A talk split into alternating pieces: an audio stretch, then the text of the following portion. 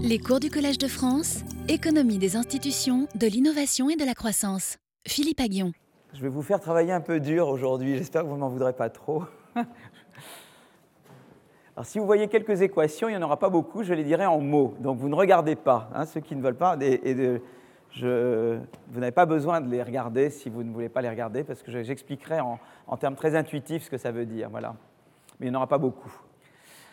Alors aujourd'hui, je vais parler des incitations individuelles à innover. Comment on peut inciter un, agent à, s'engager dans des activités innovantes Voilà. Donc, euh, euh, d'un point de vue, disons, de l'entreprise ou disons d'un comment un, manager d'entreprise ou après je parlerai des gouvernements, comment on peut inciter à l'innovation.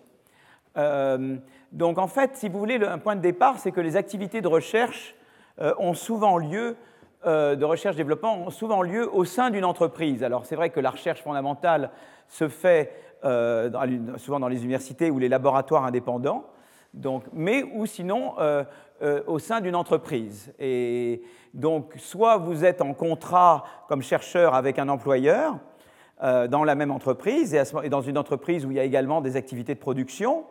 Donc là on dit que c'est une structure intégrée ou bien vous êtes un chercheur indépendant, ou vous êtes dans une firme qui est un laboratoire qui traite alors avec une firme qui, elle, a des activités de production, et donc à ce moment-là, c'est des accords contractuels entre partenaires indépendants, d'accord? Mais à chaque fois, c'est quand même des contrats qui, régissent les, relations entre, d'un côté, celui qui fait la recherche, qui produit l'innovation, et celui qui est l'utilisateur de l'innovation, ou le financier de l'innovation.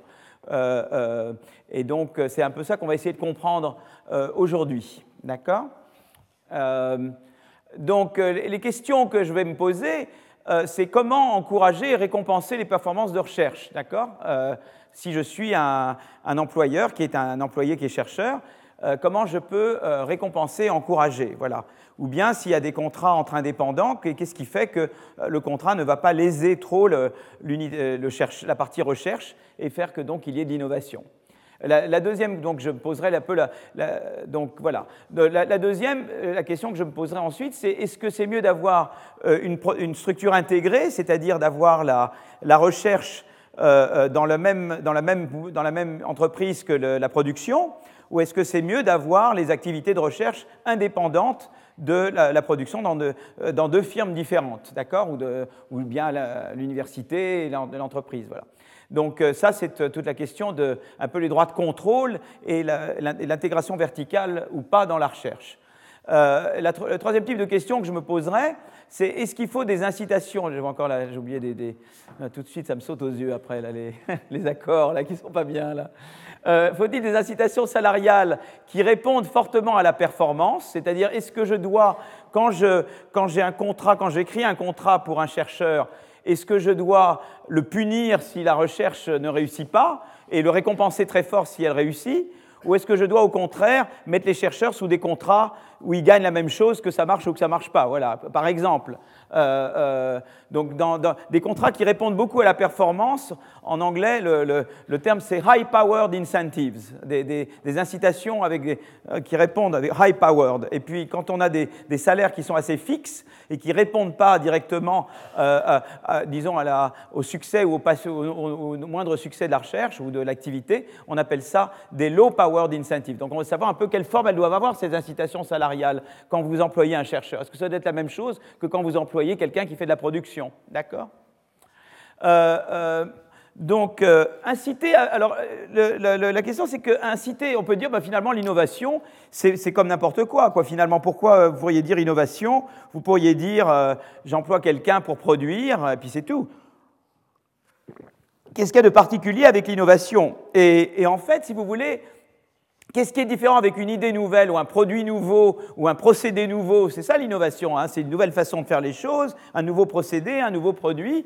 C'est que d'abord, l'investissement en recherche et difficilement mesurable. Vous voyez, c'est déjà des, c'est très, et à vérifier en plus. C'est très difficile de dire, il a passé tant de temps à faire de la recherche. Je peux employer quelqu'un à faire de la recherche, mais c'est très difficile de dire, même si je fais semblant d'avoir un crayon devant un, bout de papier, peut-être que je pense à autre chose et que je ne suis pas en train de faire de la recherche. C'est très difficile de vérifier si quelqu'un est vraiment en train de faire de la recherche ou pas. Si quelqu'un est sur une chaîne de montage, on voit tout de suite s'il est en train d'ajuster ou pas et de, mettre. Mais si quelqu'un fait de la recherche, c'est pas facile de savoir. Euh, moi, j'en un ami, j'avais un ami écrivain.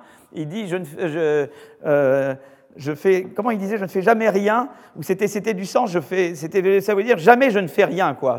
Il pensait tout le temps. Nous, on pensait qu'il glandait. En fait, il a écrit des superbes livres euh, parce qu'en fait, il était tout le temps en train de penser à ses livres, mais on avait l'impression qu'il faisait rien du tout. Le chercheur, c'est un peu pareil. Euh, donc, donc voilà. Donc, c'est une activité difficilement vérifiable. Donc ça, ça rend très difficile de la rémunérer.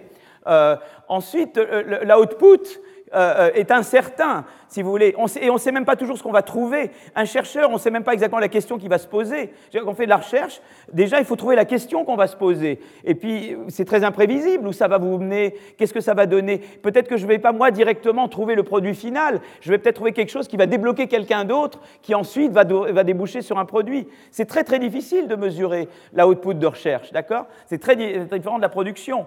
Euh exempté quand vous écrivez le contrat avec un chercheur, c'est très difficile de décrire les caractéristiques d'un nouveau produit ou d'un nouveau processus. Et ex post, une fois que c'est fait, c'est très difficile pour vous d'amener un juge et de dire il a rempli ce que j'avais dit dans le contrat ou il n'a pas rempli ce que j'ai dit dans le contrat. Parce que c'est très dur de vérifier euh, que telle chose a été faite ou telle chose n'a pas été faite. Donc tout ça rend, euh, rend si vous voulez, le fait de, contracter sur de la recherche très particulier par rapport à contracter sur d'autres choses que de la recherche. Voilà. Donc ça, je vais un petit peu vous mettre dans le bain petit à petit. Hein.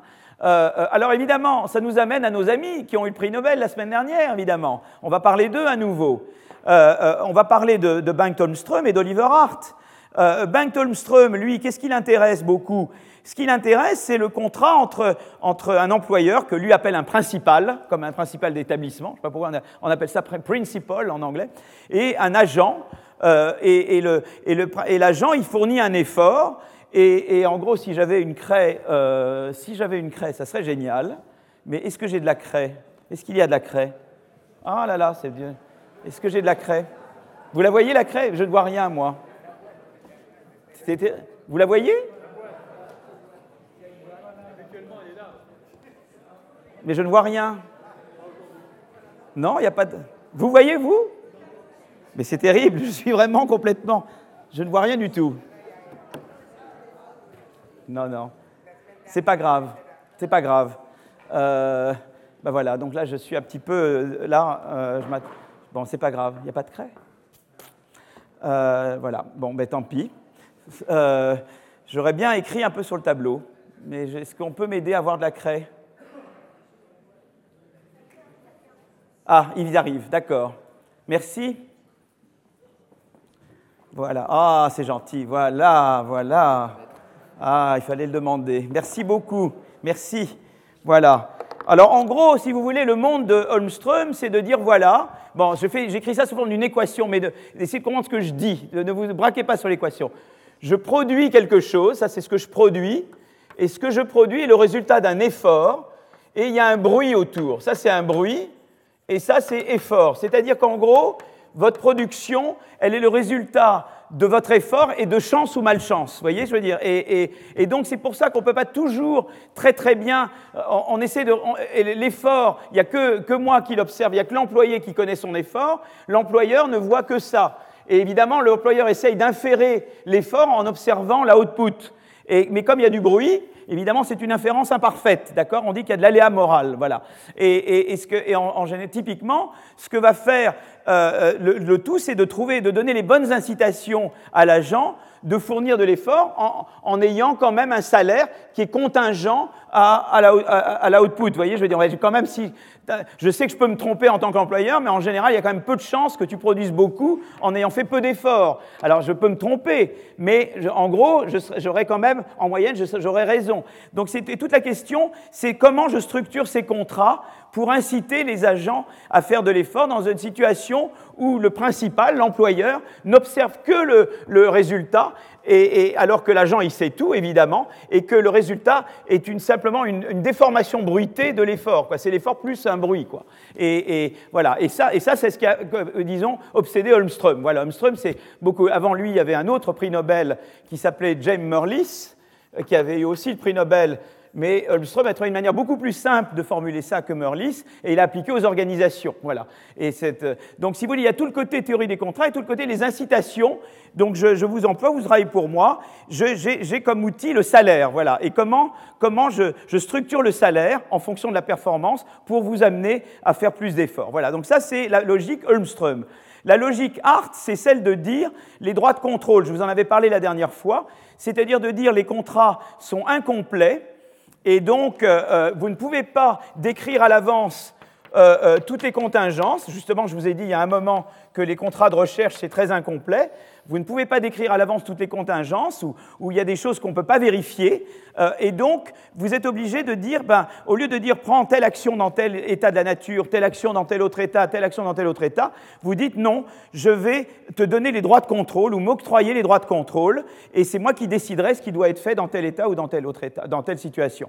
Et, euh, et, et ça, c'est vraiment euh, c'est la théorie du contrôle et, la théorie des droits de propriété. Qui est celui qui décide pour l'autre? Qui est celui qui dit tu fais ça ou tu fais ça et ça, c'est, euh, euh, tandis que si tu n'étais dans une situation de contrat complet, eh bien le contrat lui-même dirait ce qu'il faut faire. Le contrat lui-même dirait s'il pleut, on fait ça, s'il fait beau, on fait ça, s'il neige, on fait ça. Et du coup, le contrôle n'aurait plus aucun rôle, puisque tout serait déterminé dans le contrat. Mais quand tu ne peux pas faire ça, tu as un rôle pour le contrôle. D'accord? Voilà, donc ça, c'est les deux outils de base dont je vais parler aujourd'hui, mais je les applique à l'innovation. Vous voyez, ça vient très bien le timing, parce que j'avais prévu ça dans le cours, et c'est quand même génial qu'ils aient eu le prix Nobel il y a une semaine, et que ça vient juste au moment où je vais parler d'eux dans le cours. C'est vraiment, euh, on dirait que c'est un fait exprès. Voilà. Alors je vais d'abord parler, un petit peu explorer les droits de contrôle et de propriété quand il s'agit de l'innovation. Et je vais, euh, et c'est surtout un, un travail que j'ai fait avec Tyrol, prix Nobel il y a deux ans, et que nous avons fait en 94. Voilà, d'accord? Et, ensuite, je parlerai des incitations monétaires. Donc, je vais faire d'abord du Hart, et après, je vais faire du Holmström et, d'autres. Euh, voilà. Et après, je parlerai d'incitations non monétaires, parce qu'il y a les incitations monétaires, mais il y a les incitations non monétaires qu'on peut vous donner, même si on ne change pas le salaire, on peut décider qu'on vous garde, qu'on ne vous garde pas, qu'on a un contrat, par exemple dans les incitations non monétaires, par exemple, vous savez qu'aux États-Unis, dans les universités, eh bien, en général, comment ça marche? Quand vous venez de terminer votre doctorat, vous allez sur le job market, donc euh, universitaire, et l'université, en général, vous embauche pour une période probatoire de 6 ans, et, après, elle décide si elle vous garde ou pas. Ça s'appelle le tenure track, euh, la, titularisation, le track de titularisation. Tenure, c'est titularisation. Et on décide au bout de 6 ans si vous êtes titularisé ou pas. Et après, une fois que vous êtes titularisé, vous êtes, euh, vous inamovible. Vous restez là tout le temps. voyez Mais c'est un... Donc on veut savoir, est-ce qu'il y, a est qu'il y a une raison pour avoir des contrats comme ça? Et je vais vous essayer de vous expliquer pourquoi ça peut être optimal, ça peut être une bonne chose d'avoir ce qu'on appelle un tenure track. Voilà, c'est-à-dire un truc où vous avez une période probatoire et ensuite, passé cette période probatoire, on vous garde et, et on vous bouge plus. D'accord? Et pourquoi on essaie de, pousser pour ça dans l'université française. Vous voyez, d'avoir des... On essaye de dire, bah, il faudrait se rapprocher du tenure track. Mais il n'y a jamais eu de théorie vraiment. Et là, je vais vous donner un peu une, théorie de pourquoi on pourrait vouloir du tenure track. D'accord? Donc voilà, on aura de. Bon, est-ce que vous suivez toujours? Vous êtes, euh, c'est, compréhensible ce que je raconte? Bon, c'est bien parce que c'est pas évident. Je vais vous faire travailler dur aujourd'hui. Vous allez me détester là. Je sens, et là, j'ai encore rien fait. Bon, le, rôle de l'allocation des droits de propriété sur l'innovation. Donc, je vais déjà parler donc, de la partie art, si vous voulez. Euh, euh, donc la question que je me pose, c'est pourquoi la recherche fondamentale est-elle conduite pour l'essentiel par des individus ou des institutions indépendants, alors que la recherche appliquée est davantage menée à l'intérieur d'entreprises intégrées. Donc c'est intéressant. Pourquoi la recherche fondamentale est menée euh, indépendante alors que la recherche appliquée est menée dans des, dans des, des entreprises où la recherche et la production sont ensemble? Et euh, ça, c'est un tableau qui vous montre, ça, c'est un tableau qui ne va pas au-delà de 46, mais en fait, il semble que de plus en plus de, euh, de recherche, de, chercheurs soient employés dans des, entreprises. Donc c'est intéressant qu'il y ait ce, en tout cas cette évolution-là. Alors je ne sais pas si, si, ça a été pareil depuis, euh, dans la période récente, on dit que oui, que ça s'est continué, mais en tout cas on peut, on peut savoir, on a des statistiques qui vous disent l'évolution des biens, de quelle part de la recherche est faite dans des entreprises de manière indépendante ou bien intégrée avec des activités de production. Et on veut s'interroger un peu pourquoi, est-ce qu'il y a une théorie qui vous dirait pourquoi? Alors là, à nouveau, j'arrive au contrat incomplet. Je vous dis, voilà, la, R&D résulte, dans la, euh, disons, la R&D donne lieu à des nouveaux produits ou des nouveaux processus de production qu'il est souvent difficile de spécifier à l'avance. Les contrats de R&D sont donc typiquement incomplets, d'accord? Et donc l'allocation des droits de contrôle devient importante, d'accord? Ça, c'est l'idée, c'est ce que je vais pousser ici, d'accord? Alors, donc, euh, en fait, dans le modèle, alors Grossman-Hart, comment ils ont donc euh, Hart a fait ce modèle sur l'intégration verticale en, en, 86. Et si j'écris là, est-ce qu'on me voit de là-bas ou on ne voit pas? On arrive à voir? Ça marche? D'accord. Donc, le modèle Grossman-Hart, ça marche comme ça, si vous voulez. Juste que vous ayez un peu une idée. Euh, mais tout ça, il n'y aura pas de Grossman-Hart. C'est les coûts et bénéfices de l'intégration verticale. C'est un article, c'est vraiment, c'est quand même cet article de base qui donne le, prix Nobel Art. Évidemment, pourquoi Grossman n'est pas dedans, ça c'est une autre histoire, je vous dirai plus tard. Euh, euh, euh, pourquoi il n'est pas lauréat, lui Alors, je dirais initialement, vous avez la période de, de contrat, donc on écrit le contrat ici, et le contrat est incomplet. Ensuite, après que le contrat est fourni, il y a les efforts, les efforts ou les investissements, et on suppose qu'ils ne sont pas vérifiables, on ne peut pas contracter sur eux à l'avance. Et ensuite, il y a la production, si vous voulez. Il y a, l'effort qui produit. D'accord? Là, c'est les A, hein, si vous voulez. Hein.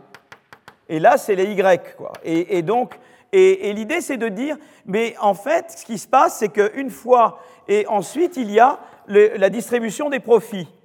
Et la distribution des profits, la distribution des profits, elle va dépendre de de qui est propriétaire. Vous voyez ce que je veux dire Donc maintenant, je vais montrer comment ça marche. C'est-à-dire que le contrat initial, il va allouer des droits de propriété. Il va dire qui est le, boss. Allocation de droits de propriété. Et ça va devenir euh, très, très, euh, euh, très, très concret dans, dans pas longtemps. OK? Donc j'alloue des droits de propriété. Les droits de propriété vont déterminer la distribution des profits. Parce que si par exemple vous travaillez pour moi et que c'est moi qui suis le boss, j'ai quand même beaucoup de pouvoir de marchandage et je peux avoir beaucoup de profits. Si par exemple vous travaillez indépendamment de moi, vous aurez certainement une part plus grande des profits. Donc si vous voulez, la manière dont on alloue les, droits de propriété initialement vont déterminer comment le profit généré est distribué entre les parties. Et alors la logique du modèle, c'est la suivante pour chaque allocation de droits de propriété, les gens anticipent comment le profit généré va être distribué. Et en fonction de ça, ils vont déterminer combien d'efforts ils veulent mettre. Si par exemple j'ai une structure de propriété qui, moi, me donne aucun droit, j'ai aucune incitation à travailler. Parce que tout, ce qui va être produit va, revenir, va aller chez vous et pas chez moi. Vous comprenez? Et donc, donc, la manière dont on fait, c'est qu'on dit pour chaque allocation de droit de propriété, on regarde la, distribution des profits que ça veut dire. Ensuite, une fois qu'on sait ça, à ce stade-là, les, agents déterminent combien ils veulent investir dans, dans, dans l'entreprise la, dans commune. Et ça, ça va déterminer la production et les profits en équilibre. Et donc, on va pouvoir comparer, si vous voulez, les, les différentes allocations de droits de propriété de voir laquelle vous donne au total le plus de profit Vous voyez, si par exemple je suis avec euh, une personne, euh, avec Simon par exemple qui est là, ben, si moi j'ai tous les droits de propriété, moi je vais faire tout l'effort, sinon n'en fera aucun. Et, peut-être que mon effort est beaucoup plus important que celui de Simon.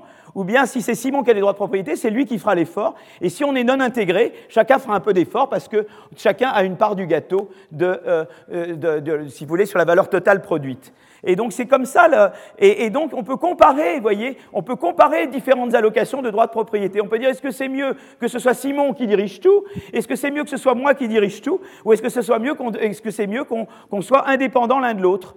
Et on voit, et, voilà, il y a un coût et un bénéfice à chaque chose. Le coût pour moi d'être propriétaire, c'est que Simon ne va pas travailler, moi je vais travailler. Le coût, que vous voyez, si c'est Simon, ben, le bénéfice c'est que Simon travaille, mais le coût c'est que moi je travaille pas. Et on compare les coûts et les bénéfices. Et c'est ça la théorie des coûts et des bénéfices d'intégrer de, mon côté, d'intégrer du côté de Simon, ou d'avoir Simon et moi qui travaillons indépendamment l'un de l'autre. Vous suivez ce que je... Ça, ça, va, vous arrivez à suivre ça, mais c'est formidable, vous savez, ça c'est très important. Ça c'est le prix Nobel de Harvard déjà, c'est pas mal. Hein vous pouvez aller maintenant et dire, mais nous, on sait pourquoi Hart a eu le prix Nobel. Voilà. Alors voilà, donc si vous voulez, c'est ce que j'ai mis là, la période initiale, signature du contrat, période intermédiaire, les agents investissent, les, ça c'est le E ici, vous voyez. Période 3, la production a lieu et ensuite les agents négocient le partage du gâteau, mais le pouvoir de marchandage des deux parties dépend de l'allocation des droits de contrôle. Et comme ça, on peut comparer les différentes allocations de droits de contrôle. D'accord? C'est comme ça que. Alors maintenant, on va l'appliquer à l'innovation. Alors, euh, donc c'est ce que j'ai dit, la, logique du modèle Grossman-Hart. Pour chaque allocation des droits de propriété, on calcule le partage du gâteau, on retourne à la période intermédiaire, anticipant le partage du gâteau, chaque partie décide combien il veut investir, Ayant calculé ces investissements, on peut calculer le gâteau espéré. Voilà, dépendant des efforts de chacun, on sait à peu près quelle sera la taille du gâteau, et on peut alors comparer entre les différentes allocations de droits de propriété. Alors, je ne veux pas vous embêter longtemps avec ça, je veux dire, maintenant, prenons, qu'est-ce que c'est à l'innovation? Ben, L'innovation, on va supposer qu'il y a deux parties. Une partie, c'est une research unit, une unité de recherche, et une partie, c'est le consommateur de l'innovation. Alors le consommateur, ça peut être une entreprise qui commercialise l'innovation, ça peut être un consommateur de bien final ou un fournisseur d'input complémentaires, ou euh, ça peut, être, euh, ça peut être le financier de l'innovation. Vous voyez, donc vous travaillez, vous êtes un, chercheur, ben vous travaillez ou avec et en général on, travaille avec plusieurs des fournisseurs, des financiers. Là, je simplifie à l'extrême en disant il y a deux, deux parties, l'unité de recherche et le, le consommateur de l'innovation, et ensemble ils génèrent une valeur. Et la valeur, la probabilité de succès, elle dépend de l'effort de, l'unité de recherche et elle dépend de l'effort du consommateur. D'accord? Alors ce qui va se passer, c'est que différentes structures de, propriété vont évidemment induire différents efforts pour du côté de l'unité de recherche et du côté euh, du consommateur. voyez? Donc, euh, alors je ne vais pas vous embêter avec les maths. En général, eh bien, ce qui est optimal, c'est de dire je maximise la probabilité de succès fois euh, la, valeur d'innovation, moins le coût de l'effort de, l'unité de recherche, moins le coût de l'effort euh, du consommateur. Et ça, ça donne lieu à, un, disons, de manière optimale. Donc ça, ça va vous donner, euh, disons, ce qui est, ça, c'est ce qui serait socialement optimal. Mais le problème, c'est qu'on ne peut pas générer ce qui est socialement optimal, parce que si je donne toute la propriété à, à l'unité de recherche, elle, elle va faire ce qu'il faut, mais l'autre ne fera pas ce qu'il faut. Et si je donne toute la propriété de l'autre côté à, l'unité de recherche, eh ben lui, va faire tout ce qu'il faut, mais l'autre ne fera pas ce qu'il faut. Donc, en général, euh, euh, disons, l'optimum, on ne peut pas l'atteindre. Voilà. Donc, euh, je vais comparer deux gouvernances, le cas où c'est le, consommateur qui possède l'innovation et le cas où c'est l'unité de recherche qui possède l'innovation. Et qu'est-ce qui se passe? Ben, Si c'est l'unité de si c'est le consommateur qui possède l'innovation, eh ben, l'unité de recherche, elle n'a aucune incitation à innover. Donc elle mettra un effort zéro et tandis que l'autre est fort. Donc, euh, donc ça va être ça le payoff, c'est-à-dire vous aurez une probabilité où l'unité de recherche a mis zéro, l'autre a mis la recherche qui était optimale, et fois V moins le, coût de recherche, le coût d'effort du consommateur, puisqu'il n'y aura pas de coût d'effort de, l'unité de recherche qui, elle, aura mis zéro. Donc vous aurez ça qui est évidemment inférieur à ce maximum. Euh, euh, donc voilà, ça c'est le problème si, c'est le, consommateur qui possède l'innovation. Qu'est-ce qui se passe maintenant si, euh, si au contraire c'est non intégré? Supposons qu'on n'intègre pas et que le, chercheur soit indépendant. Et eh bien à ce moment-là, chacun va avoir une part du gâteau. Supposons pour simplifier que chacun reçoit V sur 2, la moitié de la valeur de l'innovation en cas de succès de l'innovation. Eh bien à ce moment-là, euh, euh, l'unité de recherche va faire un effort qui prend en compte qu'il aura V sur 2, l'effort optimal, et l'autre va faire un effort qui prend en compte qu'il obtient V sur 2. Et ça, ça va être ce qui revient à l'utilité espérée qui revient à, l'unité de recherche, ça c'est ce qui revient au consommateur. Et le problème, c'est de dire, je regarde ça plus ça, et je compare à ça et j'essaie de voir lequel est le plus grand. Et ce qu'on peut montrer, c'est que ça dépend tout de l'importance relative des efforts. Supposons que moi je suis l'unité de recherche et Simon est le consommateur, tout dépend de l'importance de l'effort. Si l'importance de l'effort, moi je suis l'unité de recherche, si l'importance de mon effort est très important et celle de, Simon ne l'est pas, eh ben c'est le, le plus important, c'est que ce soit moi qui possède, c'est moi qui garde les droits de propriété, en tout cas sur ce que je fais.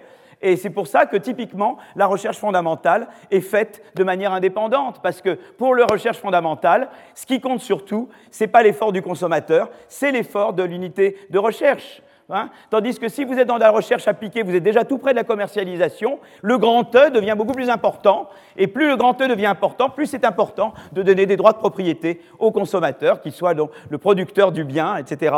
Et c'est pour ça qu'on observe effectivement que la recherche appliquée tente à être davantage intégrée à l'intérieur d'entreprises. Vous voyez, donc cette entreprise, c'est tout bête cette théorie, mais elle vous donne déjà un fait qu'on observe tous, c'est que la recherche fondamentale, vous la faites à l'université ou dans des labs, et la recherche intégrée, vous la faites dans des entreprises. Vous voyez, vous avez immédiatement, avec cette théorie, ça a l'air tout bête, mais elle vous donne immédiatement euh, la prédiction que ce que vous observez en pratique, voilà. Donc, euh, si vous avez survécu jusqu'ici, c'est miraculeux, parce que je pensais que vous seriez déjà euh, totalement, voilà, mais j'espère l'avoir. donc ça, c'est la chose. Alors, est-ce que l'allocation, oui, je ne vais pas rentrer là-dedans, on peut regarder aussi des, considérations dynamiques. Par exemple, on peut dire, ben voilà, euh, c'est bien, par exemple, mettons même qu'on a un stade fondamental, c'est bien que j'ai euh, les droits de propriété sur ma recherche, mais d'un autre côté, il y a le problème que peut dire, ben, supposons que, mon innovation mène à une autre innovation.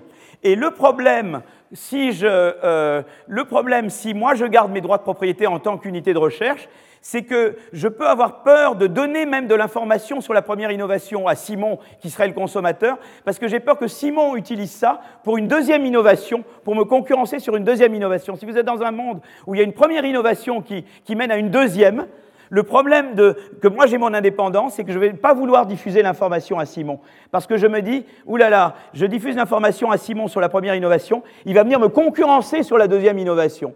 Et donc, d'avoir, de ne pas être intégré, c'est bon pour moi a priori parce que je fais plus d'efforts.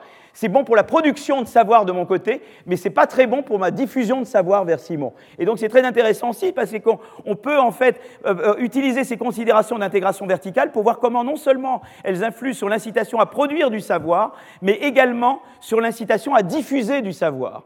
Et donc ça, c'est quand même très, très intéressant qu'il n'y avait pas avant avec la théorie, avant qu'on regarde l'innovation. Voilà, donc c'est quand même très intéressant. Et en fait, si vous voulez, ce qui est intéressant, c'est donc ne pas être intégré à Simon, que moi je sois une unité de recherche indépendante, ça a un bon côté parce que ça m'incite à investir davantage euh, euh, en recherche-développement pour produire la première innovation, mais le mauvais côté, c'est que ça peut me décourager à diffuser l'information sur cette première innovation, parce que j'ai peur que, Simon, le consommateur, l'utilise pour venir me concurrencer sur mes innovations futures. Et, donc ça, euh, il y a un peu un, voilà, il y a le côté dynamique qui vient à l'encontre de la considération statique. Voilà. Et donc, ça, c'est une, voilà, une chose intéressante en soi. Voilà.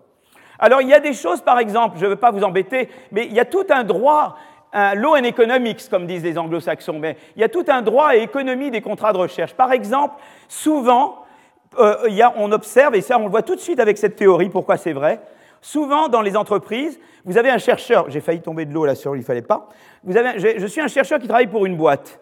Et on me dit souvent, s'il si, quitte la boîte, on dit, pendant six mois, tu peux travailler pour personne d'autre. Vous savez, on appelle, il y a souvent des clauses comme ça. Ça s'appelle les trailer clauses, d'accord? Et euh, donc tu, n'as pas le droit de, travailler indépendamment pour faire autre chose pendant un certain temps. Et, et bien, il y a une manière très simple de rationaliser ça, c'est de dire que voilà, je suis un chercheur, je produis maintenant une innovation, mais je vais en produire d'autres dans le futur. Et ce qui se passe, c'est que plus ça va dans le futur, moins ça va utiliser l'input du consommateur.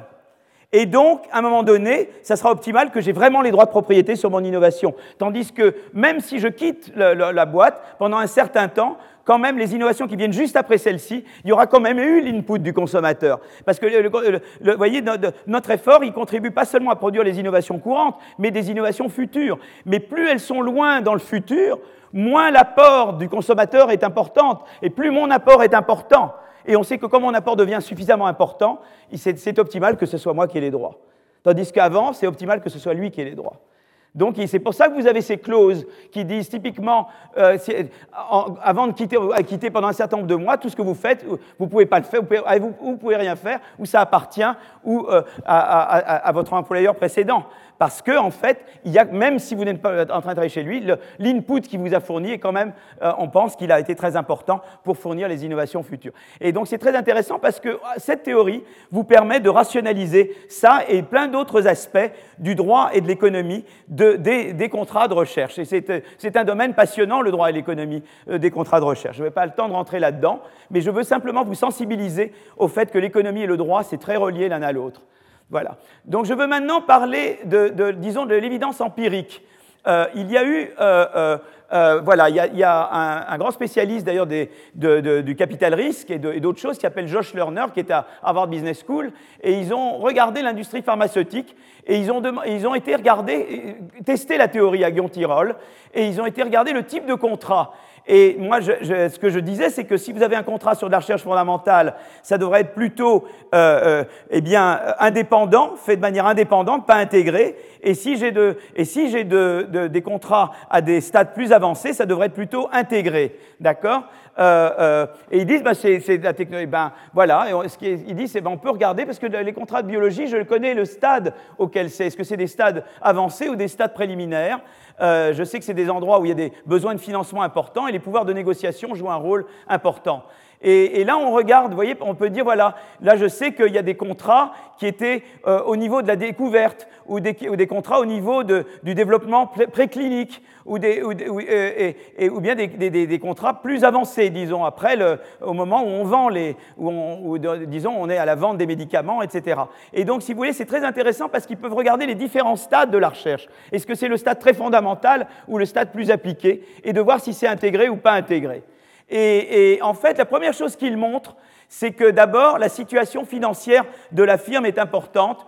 Euh, euh, plus euh, l'unité de recherche a des capitaux, moins elle a besoin d'intégrer. Alors ça, c'est important parce que si vous voulez, moi j'avais dit, il y avait l'effort relatif si mon effort est plus important que celui de Simon, c'est mieux que ce soit moi qui sois intégré, mais ce n'est pas toujours le cas que je puisse le faire parce que euh, euh, mon financier, eh bien, il dirait, mais oui, mais tu auras peut-être le gâteau total généré sera plus gros, mais comment je sais que tu vas me le donner? En général, ce que tu fais, c'est que tu le payes en avance. Mais si moi, j'ai pas d'argent, je ne peux pas compenser. Je ne peux pas compenser, même si c'était efficace que j'ai la propriété de, l'innovation, je ne peux pas compenser mon financier pour le fait que j'ai ces droits de propriété. Il n'a pas la garantie que je vais le compenser. Et donc c'est pour ça que quand j'ai des problèmes de financement, même si ce n'est pas efficace que ce soit moi le propriétaire en tant qu'unité de recherche, eh bien souvent ce qui se passe, c'est que la contrainte de financement fait que de manière inefficace, c'est le consommateur qui va être propriétaire, bien que ça aurait été optimal que ce soit moi, parce que même si le fait que je sois propriétaire maximise le gâteau, lui, il ne me fait pas confiance que je vais lui donner sa part, et comme je ne peux rien lui donner d'avance, il va lui dire non, c'est moi, qui vais être le propriétaire. Et c'est ce qu'on observe exactement, c'est que plus l'unité de recherche à des stades préliminaires, notamment, eh bien, elle a des capitaux propres déjà pour commencer, plus elle a de chances d'être elle-même propriétaire de la recherche, tandis que si même je suis à un stade préliminaire et que je n'ai pas d'argent du tout, eh bien, il y a plus de chances que ce soit le consommateur qui soit propriétaire. Et ça, il le vérifie sur ses contrats. Donc ça, c'est quand même intéressant. Voilà. Et ce qu'il montre aussi, c'est que moi, j'avais dit, dans les stades préliminaires, eh bien, ça devrait être plutôt la recherche euh, fondamentale, euh, ça devrait être plutôt euh, l'indépendance de l'unité de recherche. Et là, si vous voulez, on montre que même dans des stades préliminaires, souvent, c'est le, financier qui possède ou le consommateur qui possède, qu'à nouveau, il y a la raison la plus vraisemblable, c'est qu'il y a ces contraintes, c'est que typiquement les unités de recherche n'ont pas de collatéral, n'ont pas de fonds propres, et donc elles doivent pouvoir se reposer sur le, sur le, sur le consommateur, même s'il aurait été optimal de laisser l'initiative à, l'unité de recherche. Voyez donc ça, donc c'est très important, c'est que les contraintes de crédit, eh bien, elles distordent, elles, elles, elles font que c'est pas l'allocation optimale de droits de propriété qui est mise en œuvre, parce que en fait, les, contraintes de crédit euh, euh, euh, viennent en fait, vous voyez, se, faire choc, vous voyez, sur les et empêcher l'allocation optimale des droits de propriété. Voilà. Donc je voulais juste un peu vous mettre un peu dans cette dans cette dans cette dans cette chose. Donc l'incitation à l'innovation à travers l'attribution des droits de propriété. c'est mieux de faire, on montre que c'est optimal que, que, la recherche fondamentale soit faite de manière indépendante et la recherche appliquée plus de manière intégrée mais euh, il y a importance des contraintes financières parce que, euh, voilà, eh bien, même si c'est optimal de faire de manière non intégrée, eh bien, je, je peux ne pas être capable de compenser le, partenaire pour, pour la part du gâteau auquel il a droit. Et, et donc, c'est pour ça qu'on observe quand même une allocation fréquente des droits de propriété aux, financiers ou à, ou à la partie qui a l'argent et que la R&D est souvent intégrée plus qu'elle devrait l'être s'il n'y avait pas des considérations de contraintes de crédit. Voilà. Euh, euh, et enfin, j'ai rationalisé certains aspects du droit des contrats de recherche. Voilà un petit peu. Ça, c'est un petit peu l'approche art, si vous voulez, euh, appliquée à l'innovation. Voilà, on peut faire beaucoup d'autres choses, mais ça vous donne déjà un peu une idée de ce qu'on peut faire avec l'approche avec l'approche art. Alors je me rends compte que j'ai fait à peine 18 euh, minutes. J'ai l'impression que je bon, je vais continuer. Hein. Ça va? Je vous ai mis là en 20 minutes. Je pensais ah non c'est 35. Il est 35. Ça va. J'avais peur qu'il soit 20. Je me dis zut il est que 20 et, je, me dis mais on va quitter dans une heure là, même pas. Voilà, d'accord. Alors maintenant, je vais, je vais dire, bon, j'ai regardé le côté art. Donc art peut venir au comité Nobel et dire, voilà, moi sur l'innovation, voilà ce qu'on peut dire à partir de mes travaux. Maintenant, on va demander à Holmström de venir parler, d'accord? On va dire, toi, qu'est-ce que tu as à dire, toi, sur ces histoires-là? Mais il va dire, moi, c'est moi, c'est pas tellement les droits de propriété, mon truc, ça, pas, ça, je laisse ça à mon ami Oliver. Euh, ils sont toujours d'ailleurs en train de discuter ensemble. C'est toujours très amusant de les voir dialoguer et, sortir des vannes. Ils adorent blaguer ensemble, les deux. Euh, euh, je les connais vraiment depuis longtemps. Hein. incitation monétaire à l'innovation. Donc, donc, les questions que je vais me poser là, c'est en quoi les incitations monétaires à l'innovation diffèrent-elles des incitations monétaires à la production? Et quels sont les outils d'incitation monétaire à l'innovation? Alors, si vous arrivez, si vous tenez suffisamment de temps pour être là, vous allez sauter de votre chaise parce que je vais dire des choses qui vont vous choquer horriblement, vous allez trouver épouvantable. Donc, euh, donc voilà. Donc, je dois à la fois m'assurer que vous allez, voilà, que vous allez tenir jusque là, et ensuite que quand vous tenez jusque là, je vous donne pas une, attaque cardiaque quand je, quand je parle de ces choses-là. D'accord? Donc, euh, les articles importants, ben, on retrouve notre ami Holmström, évidemment, avec un autre qui, lui, attend le prix Nobel également, qui s'appelle Milgrom, et je pense que lui, il aura le prix Nobel dans les trois ans. Mais bon, je me, je me trompe parfois. Hein. Cette fois-ci, pas, mais la prochaine fois, je peux me tromper. Je pense dans deux ans, il, a de bonnes chances, ou dans quatre ans. Euh, et puis, il y a Manso, qui est un jeune. Euh, enfin, il était jeune maintenant. Quand je dis les jeunes, c'est plus jeune que moi, donc maintenant, ça ne veut plus rien dire. Euh, je n'ai plus d'âge, mais, mais, il, lui a, donc étendu la logique de leur modèle. Et donc, lui, donc eux, ils regardent l'idée de multitâche et lui regarde l'innovation comme processus d'exploration. Alors laissez-moi, lui est à la, à la suite d'eux, si vous voulez, il prend la suite de ce qu'eux ont fait. Donc je vais, euh, je vais commencer par Holmström Milgram. Donc Holmström, c'est le même que celui qui regarde ça, mais seulement il dit, voilà, je peux faire, au lieu de prendre une action possible, je peux regarder deux actions. C'est-à-dire que ce que je peux faire, c'est que mon Y, c'est A1 plus A2 plus epsilon 1 plus epsilon 2. C'est qu'en gros, il y a deux activités. Il y a du bruit sur l'une, il y a du bruit sur l'autre, et le total, voilà, et, ce que je donne à la, firme, c'est l'addition des deux. Là, je fais de manière très simple, parce que les deux tâches se combinent pas forcément d'une manière additive, comme ça, peut-être d'une manière plus compliquée. Mais je dis en gros, il y a le A1 plus epsilon 1, il y a le A2 plus epsilon 2, et puis voilà, et, le total, ça fait la somme des deux. Et il y a deux tâches. Et mon problème, c'est que j'ai Simon qui travaille pour Simon. Euh, pourquoi je ne prends pas François Xavier cette fois-ci François Xavier travaille pour moi. Et François Xavier je lui dis, il y a deux tâches à faire. Et, le problème, c'est d'allouer les. Je veux être sûr que, que, François-Xavier va, va allouer son effort correctement entre la tâche 1 et la tâche 2. Mais le problème, c'est qu'il y a une tâche qui est mesurée avec beaucoup de précision, le epsilon 1 est petit, mais par contre, celle-là, elle est mesurée avec beaucoup de bruit.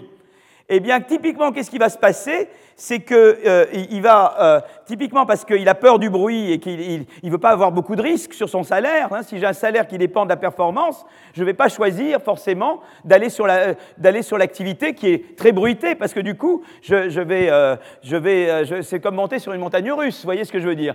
Donc, qu'est-ce que va faire mon ami hein, si, si epsilon 1 euh, si la variance de, epsilon 1, ce que j'appelle la variance, c'est-à-dire s'il y a beaucoup de bruit, si variance est très petit par rapport à la variance de epsilon 2, c'est-à-dire si, le bruit epsilon 1 est tout petit et l'autre est un énorme bruit qui fluctue beaucoup, typiquement, qu'est-ce que va faire François Xavier Eh bien, François Xavier, il va aller pour, va, il va choisir l'activité A1 parce qu'il va se dire celle-là, c'est du sûr, je suis sûr de, je, je suis en contrôle, je sais ce que je fais, et il va, il va délaisser l'activité sur laquelle il y a beaucoup de bruit. Ben, si vous voulez maintenant, supposons que A1 et A2, ça a l'air d'être très, très, ça euh, abstrait. A1, c'est la production et A2, c'est la recherche. Eh ben, typiquement, la production, c'est assez prévisible. La recherche, c'est très imprévisible. Qu'est-ce que vous allez faire? Si je vous donne des incitations euh, sur la recherche qui sont très fluctuantes, eh bien, vous allez tenter si je vous récompense, euh, euh, euh, disons, uniquement à la performance totale ou à la performance sur différentes tâches, vous allez choisir eh bien, celle où le bruit est le plus petit, c'est-à-dire la tâche qui est le mieux mesurée, où l'observation d'output est, est, le meilleur reflet de l'effort. Vous voyez, vous n'allez pas prendre l'activité très aléatoire parce que vous avez trop peur, vous, faites, vous avez fait face à trop de risques. Vous voyez ce que je veux dire? Donc s'il y a une activité que euh, s'il y a une activité, donc la rétribution liée à la performance n'est pas toujours adaptée parce qu'elle incite l'agent, euh, en l'occurrence François Xavier, à se concentrer sur les tâches bien mesurées ou moins aléatoires, c'est-à-dire celles où le epsilon 1 a une petite variance. Celle où, mettons le cas extrême, c'est quand epsilon 1 est zéro. À ce moment-là, euh, je mesure parfaitement ce qui se passe sur la première tâche. Donc c'est le problème d'allocation d'efforts entre tâches routinières et recherche qui explique d'ailleurs que les grandes firmes, bien qu'elles emploient des chercheurs, soient moins innovantes que les petites. Si vous voulez, ça c'est un peu la vision de Holmström. Il dit quel est le problème de l'innovation dans les grandes boîtes? Ben, Un des problèmes, c'est que dans les grandes boîtes, eh bien, on fait à la fois de la recherche et de la production, et on mélange les deux. Et donc c'est très tentant de faire du routinier, parce que c'est beaucoup plus facile de faire de la routine dans des grandes boîtes que dans des petites. Et donc on va tendre à faire de la routine parce qu'on ne veut pas avoir de risque. Quoi. Vous voyez, on a peur de, de, de se lancer dans des trucs aléatoires.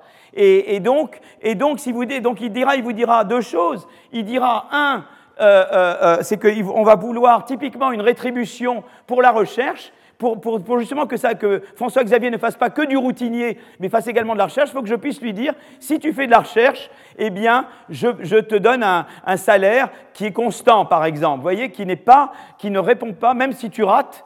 Et donc, il y a déjà cette idée que pour inciter à la recherche, je ne dois pas punir l'échec trop. Voyez, je veux dire, je dois, euh, je, dois avoir une indulgence à l'égard de l'échec. Voilà, ça c'est l'idée déjà qui commence à émerger. Vous voyez, si je veux être sûr que François Xavier, que tout le monde ne va pas se ruer vers l'activité sûre et routinière, je dois dire, vous faites l'autre activité, eh bien, le risque est limité. Je vais, quoi qu'il arrive, même si vous ratez, je, je suis indulgent à votre égard. Et donc, on voit déjà cette idée-là. D'accord? Donc ça, c'est une chose. Mais on va revoir cette idée un peu plus tout à l'heure. Donc ça explique que les grandes innovations soient souvent faites par des petites entreprises, parce que typiquement, dans les grandes entreprises, eh euh, les gens vont vers le routinier, ou sinon, on, voilà, on, tend à être plus routine et moins dans les grandes innovations.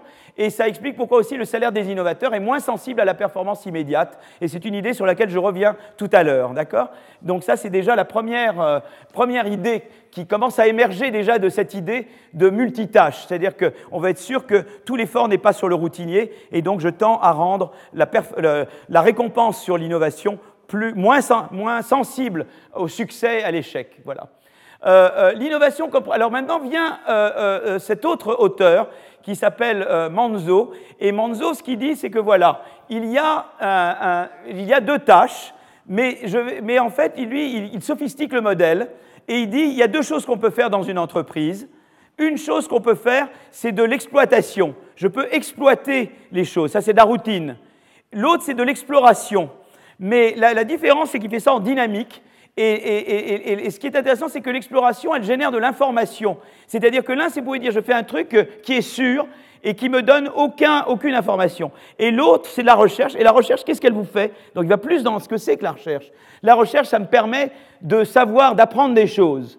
Et d'apprendre en particulier qu'il y a des choses qui sont bonnes et des choses qui ne sont pas bonnes. Mais si je n'essaye pas, euh, hein, on ne fait pas d'omelette sans casser des œufs. Donc, euh, en cassant des œufs, je vois si ça marche ou pas. Je vois si, si euh, ça vaut le coup de poursuivre dans cette voie ou pas. Donc, il y a l'idée de dire où je continue la routine, ou j'explore quelque chose, mais si j'explore, je vois tout de suite si je me casse la figure, ou si ça vaut le coup de continuer. Et cette information est valable. Et en gros, il faut dire, voilà, quand est-ce que je veux encourager cette information? Et la recherche, c'était l'idée de l'exploration, voyez, par rapport à l'activité d'exploitation qui est l'activité routine. Euh, euh, donc, euh, alors il y a, je ne regardez pas les, équations, supposons qu'il y ait deux périodes. la première période, donc vous, vous, prenez une action, vous apprenez si, si, si, si ça marche ou pas, s'il y a du succès ou pas, et sur la base du succès, eh bien, vous décidez de continuer. Alors, il y a deux actions possibles. Il y a l'action 1 qui est l'action routine, exploitation. Il y a l'action 2 qui est l'action exploration.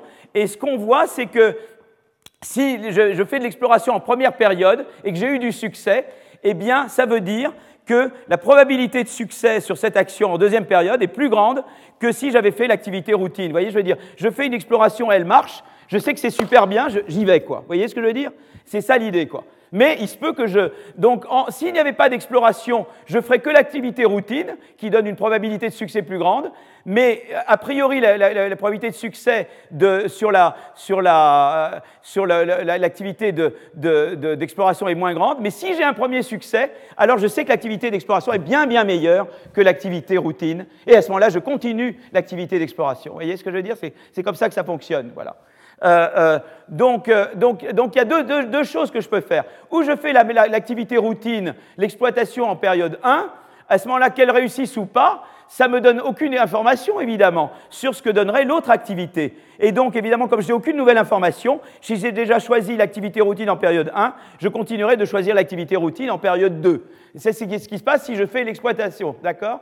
Si je choisis, si je choisis l'exploration, eh bien, l'exploration, il y a deux cas. Ou bien j'ai un succès en période 1, et à ce moment-là, je vais continuer sur l'activité 2, puisque je sais que conditionnellement à un succès en période 1, eh bien, je vais faire mieux avec l'activité euh, euh, exploratoire qu'avec l'activité routine je continue. Si j'apprends au contraire que j'ai un échec sur l'activité euh, d'exploration, je vais me rabattre sur l'activité routine. Vous voyez ce je veux dire? J'ai toujours la possibilité de me rabattre sur l'autre activité. Et c'est ça la valeur de l'information, c'est que j'ai toujours cette flexibilité ou de, persévérer dans l'activité exploratoire ou de me rabattre sur l'activité euh, routine.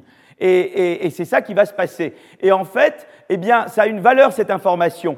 Et on peut montrer que quand la valeur de cette information est suffisante, eh bien, ça vaut la peine d'aller dans l'activité exploratoire. Même si l'activité exploratoire en moyenne est moins bonne que l'autre, puisqu'elle génère cette information et que je vais apprendre si j'ai des possibilités, c'est comme chercheur d'or, j'apprends qu'il y a de l'or, ça vaut beaucoup. Peut-être qu'en moyenne, il y a une faible probabilité que j'ai de l'or, mais si j'apprends qu'il y a de l'or, la valeur de cette information est énorme, elle peut être suffisante pour que ce soit optimal, en fait, que j'aille dans l'exploration. Vous voyez? Donc, euh, ça, c'est. Voilà. Alors maintenant, mettons, mettons ça dans une relation, euh, dans une relation euh, donc si l'information acquise sur la méthode exploratoire est suffisante pour que l'espérance de succès, euh, euh, euh, si je fais l'exploration, dépasse la probabilité de succès si je fais la routine, eh bien je choisirai l'activité d'exploration. Alors maintenant, la question, c'est de savoir que maintenant, là, j'ai regardé le cas d'un agent tout seul qui cherche tout seul, et qui prend tout pour lui. C'est un, agent qui décide lui-même s'il explore ou s'il exploite. Mais maintenant, mettez ça dans une boîte, mettez ça dans une entreprise. Supposons que François-Xavier m'emploie et François-Xavier décide si je comment il va décider, comment il va m'inciter à faire de l'exploitation ou de l'exploration. Et, là, alors, euh, euh, et alors, en fait, François Xavier va m'employer, il sera le principal, moi je serai l'agent, et moi j'ai trois possibilités. Je travaille maintenant pour François Xavier, je suis un employé. D'abord, je peux décider que je ne fais rien, farniente, d'accord?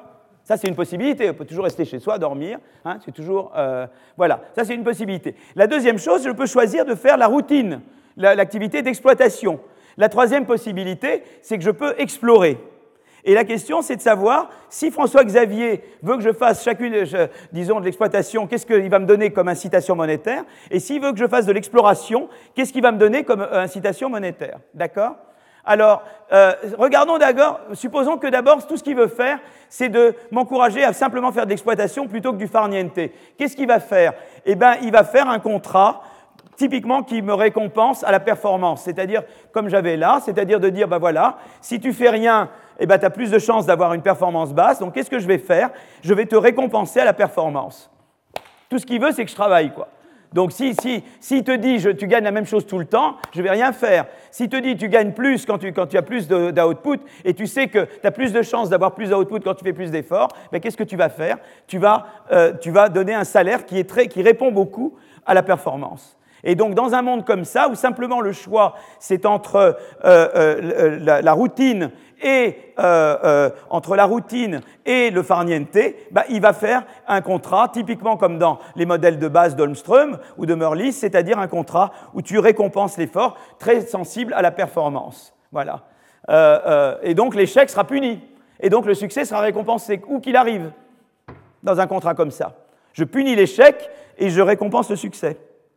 Maintenant, supposons que François Xavier veut m'inciter à l'exploration. alors là, je sais qu'il y a un risque d'échec à court terme si j'explore. Donc pour inciter à l'exploration, il faut que le contrat montre une indulgence si j'ai de l'échec en première période. C'est-à-dire qu'on veut m'encourager à faire de l'exploration, mais de, façon à qu'on puisse apprendre si l'exploration est bonne ou, mauvaise. Et si elle est mauvaise, on se rabat sur la routine. Si François Xavier me disait, même si tu as un échec au début, je te tape dessus, enfin j'avais ça, il est adorable, et je, te donne, je te prends tout ce que tu as, etc., je ne vais jamais vouloir faire de l'exploration. Mais s'il me dit, écoute, je ne regarde pas, tu, rates au début, c'est pas grave, ce qui compte c'est plus tard. Alors à ce moment-là, je serai encouragé à faire de l'exploration. Donc typiquement, ce que va faire François Xavier, c'est qu'il va me dire, écoute, je te paye si tu fais de l'exploration, même si tu rates, je te donne ta chance, prends le temps. Et à ce moment-là, je vais explorer alors évidemment, il, va, il veut quand même m'encourager à faire ça plutôt que du farniente, et il va me dire, je vais évidemment te donner beaucoup d'argent si tu as du succès. Donc je vais te dire, ce que je vais faire, c'est que je vais être indulgent à l'égard euh, si tu as un échec de court terme, et je vais être très généreux si tu as un succès de long terme. Et là, j'encourage vraiment la recherche exploratoire. Vous voyez? Voilà. Et ça, c'est la clé. C'est-à-dire la clé de la recherche, pour inciter à la recherche, il ne faut pas demander tout de suite. Il faut accepter qu'on rate dans le C'est un système éducatif et fait comme un peu nous. On était un peu éduqués chez nous trop que quand on faisait des fautes, on avait le, moi il y avait le bonnet d'âne dans ma jeunesse. Hein. Je sais pas, ça n'existe plus maintenant le bonnet d'âne. Hein. Mais euh, c'était pas sympa le bonnet d'âne parce que on apprenait, on explorait justement et, on disait et je crois que c'est important d'avoir un système qui ne, pénalise pas trop l'échec dans la phase d'exploration. Euh, voilà. Donc, euh, euh, donc, alors maintenant, on peut dire bon, ok, on sait ce qu'il faut faire. En gros, je sais ce que doit faire François Xavier. Il veut m'encourager à l'exploration. Eh bien, il va me, il va pas, il va pas me pénaliser pour le court terme, mais il va m'encourager pour le long terme. Alors c'est là, je sais que c'est des mots horribles à prononcer, mais dans la réalité, c'est des choses qui jouent un rôle. Eh bien, les stock options ont un rôle à jouer là-dessus. Je sais qu'il y a des domaines où on ne les veut pas, mais il y a des domaines où ils sont utiles. Euh, les stock options, ça peut être utile pour inciter à, des activités innovantes de long terme.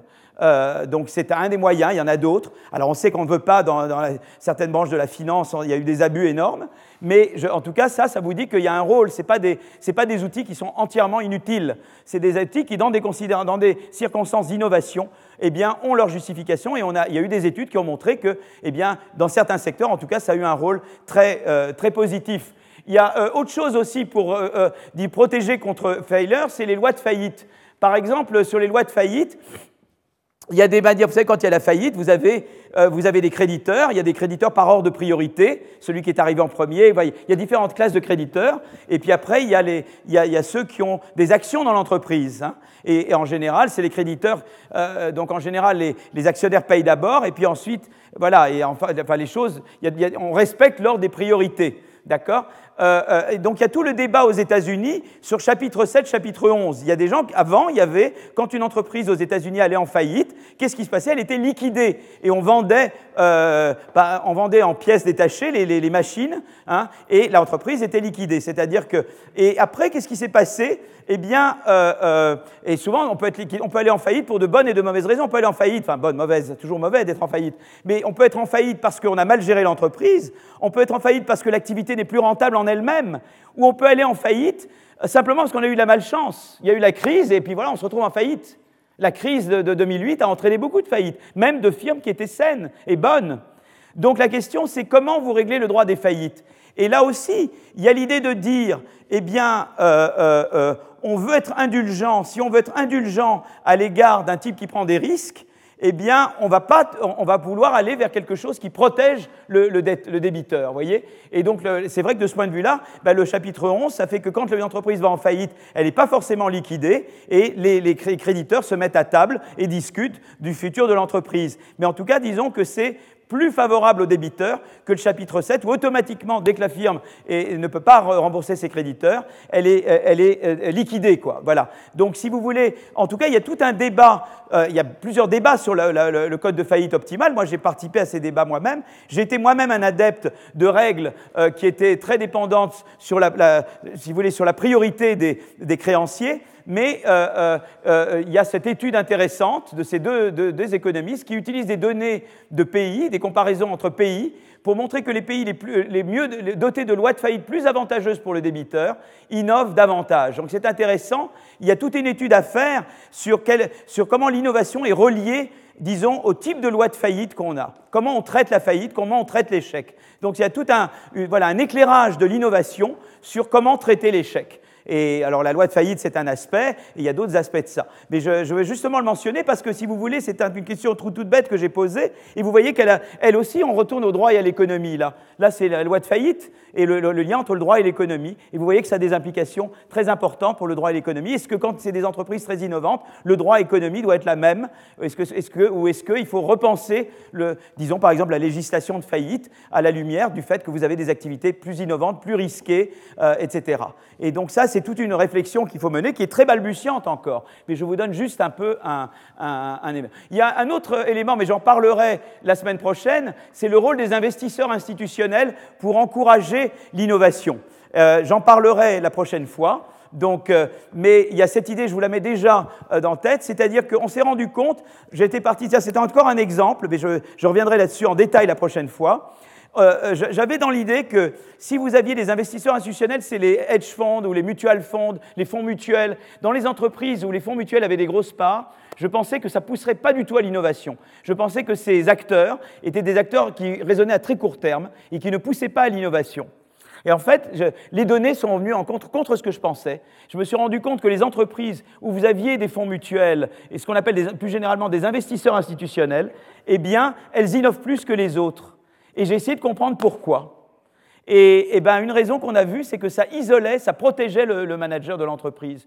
Parce que si vous voulez, dans les entreprises où il n'y a pas d'investisseurs institutionnels, c'est des actionnaires dispersés qui décident et eux jugent énormément à la performance immédiate. Donc si quelqu'un prend une action très risquée et qui prend une gamelle, sera, que ça va pas bien, eh bien il a beaucoup plus de chances d'être déposé, euh, que le manager soit, voyez, soit euh, en fait muté, soit, soit, soit, renvoyé, que dans une entreprise où vous avez un, investisseur institutionnel qui lui investit dans l'acquisition d'informations sur le passé de cette personne. il dit, mais tiens, mais celui-là, bon, il, a quand même fait des choses avant, donc peut-être s'il se plante maintenant, s'il ne réussit pas, eh bien, c'est pas grave parce que quand même, il a, j'ai regardé de près ce qu'il était.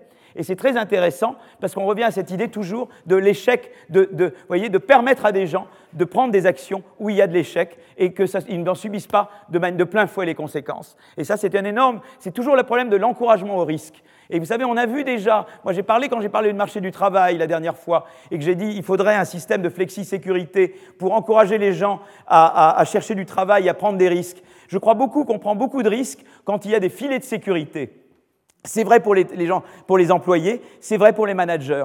Donc il faut évidemment, il ne faut pas qu'on abuse des filets de sécurité. Il y a des, parachutes dorés et on connaît tous les abus et ils sont très répréhensibles. Mais c'est intéressant de voir l'idée que pour la prise de risque, eh bien, euh, euh, on incite à la prise de risque et qu'il faut des filets de sécurité pour la prise de risque. Et c'est une idée générale, mais on la revoit ici. on reviendra là-dessus la prochaine fois. Mais c'est une petite graine que je mets en vous pour que simplement, euh, voilà, vous ayez ça. Voilà. Alors je veux quand même, je veux quand même parler je vais vous libérer pour la, première, pour le, pour la, pause dans, donnez-moi quelques minutes. Euh, euh, euh, je veux, voilà, je, je veux, alors est-ce que je fais la pause maintenant ou est-ce que je fais la pause dans cinq minutes? On fait la pause maintenant? Cinq minutes? Allez, cinq minutes et on reprend. À tout de suite. Alors je, reprends. Alors maintenant, on, a voulu faire un peu un test empirique à nouveau. Je fais la théorie et je veux quand même aller regarder des données sur le. Et donc là, cette fois-ci, je, vais regarder les tests empiriques. Donc toujours cette idée que je veux, euh, je veux être indulgent euh, quand il y a un échec de court terme et, généreux quand il y a du succès de long terme. Voyez, donc ça c'est le.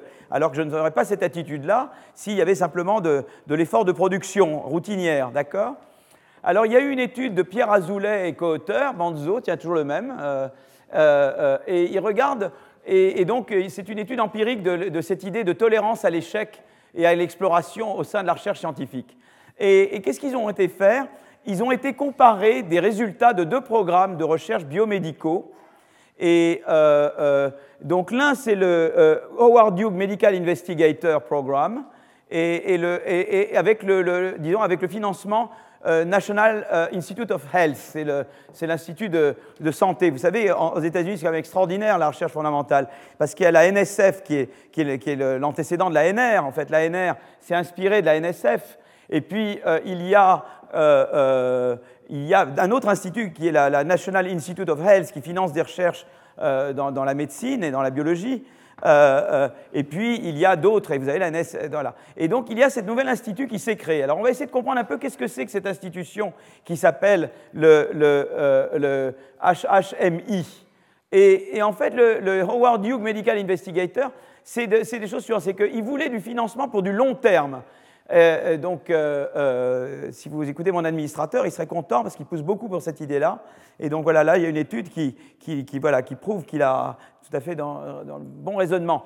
Euh, source privée de financement la plus importante pour la recherche biomédicale académique, c'est ce HHMI.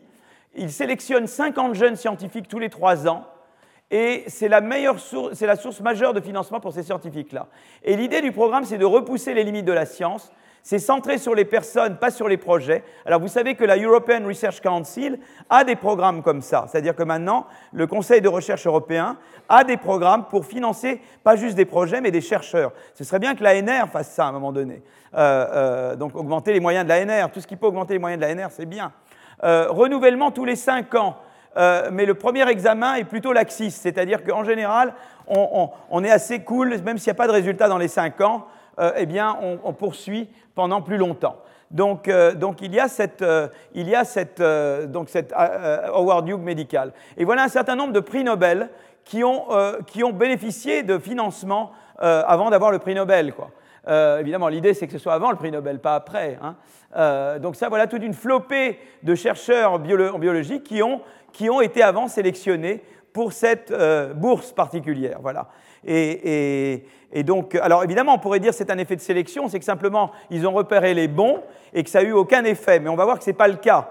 Et, euh, parce qu'on pourrait se dire, ben, ils, ont, ils ont repéré des gens qui étaient déjà meilleurs que les autres, et simplement tout le mérite qu'ils ont eu, c'est la sélection. Et finalement, ce n'est pas l'argent qu'ils ont donné qui, a fait qu'ils ont fait mieux après. C'est simplement qu'ils ont eu un mode, c'est comme le concours d'entrée aux grandes écoles, on sélectionne les bons et ils sont, voilà, c'est les meilleurs de toute manière, donc euh, qu'on leur donne ou pas de l'argent. Mais on va voir que ce n'est pas vrai, il y a un effet du fait qu'on leur a donné de l'argent. Donc euh, l'incitation à l'exploitation. Alors par contre, si c'est plutôt l'exploitation, vous avez le, financement NIH. Euh, et le financement NIH, là, c'est des soutiens de projets particuliers comme l'ANR maintenant, ça doit être renouvelé tous les 3-5 ans avec une probabilité incertaine. Et la critique habituelle, c'est que ça incite à choisir des sujets d'études moins risqués que si vous avez du financement de long terme. Alors évidemment, c'est un, truc qu'on va voir tout à l'heure, parce qu'il y a, y a des, bons et des mauvais côtés. C'est que si les gens étaient tous très mauvais, on ne va pas financer pendant indéfiniment quelqu'un qui ne va rien donner. Donc on veut être sûr qu'on sélectionne les bons. Euh, il faut être très bon pour sélectionner ceux et, et s'assurer qu'on va, voilà, et avoir des bonnes chances de réussir. Donc il y a, ce qu'on appelle un trade-off, comme on dit en anglais, c'est-à-dire il, il, y a un arbitrage entre, euh, d'un côté, ben, en, donnant un, horizon très long, on permet aux gens de, vraiment s'attaquer à des sujets très risqués, mais en même temps, évidemment, le risque, c'est qu'on on, finance trop longtemps des gens euh, qui ne méritent pas d'être financés. Donc il y a toujours cette, euh, voilà, cette, cet arbitrage-là. Alors ça, ça montre que, en fait, si vous voulez, là on regarde le des gens qui ça, a été les boursiers euh, National Institute of Health, et ça c'est les boursiers HHMI, et vous voyez qu'en général, ça c'est les, les, délais de renouvellement, et vous voyez qu'en fait, si vous voulez, dans les délais de renouvellement, eh bien, ils sont plus élevés, ils sont plus élevés évidemment. Euh, euh, voyez, en général, en moyenne, eh bien, le, vous voyez, vous avez essentiellement 5 ans avant que vraiment on regarde et, si vous allez être renouvelé ou pas. Quoi. Donc c'est le, le, temps qu'il faut avant, d'être, euh, avant qu'on décide de vous renouveler ou pas. Et vous voyez que eh bien, la, grande majorité, c'est 5 ans pour les HHMI, tandis que là, c'est plutôt 3 ans, et vous voyez, très vite, ça, voilà.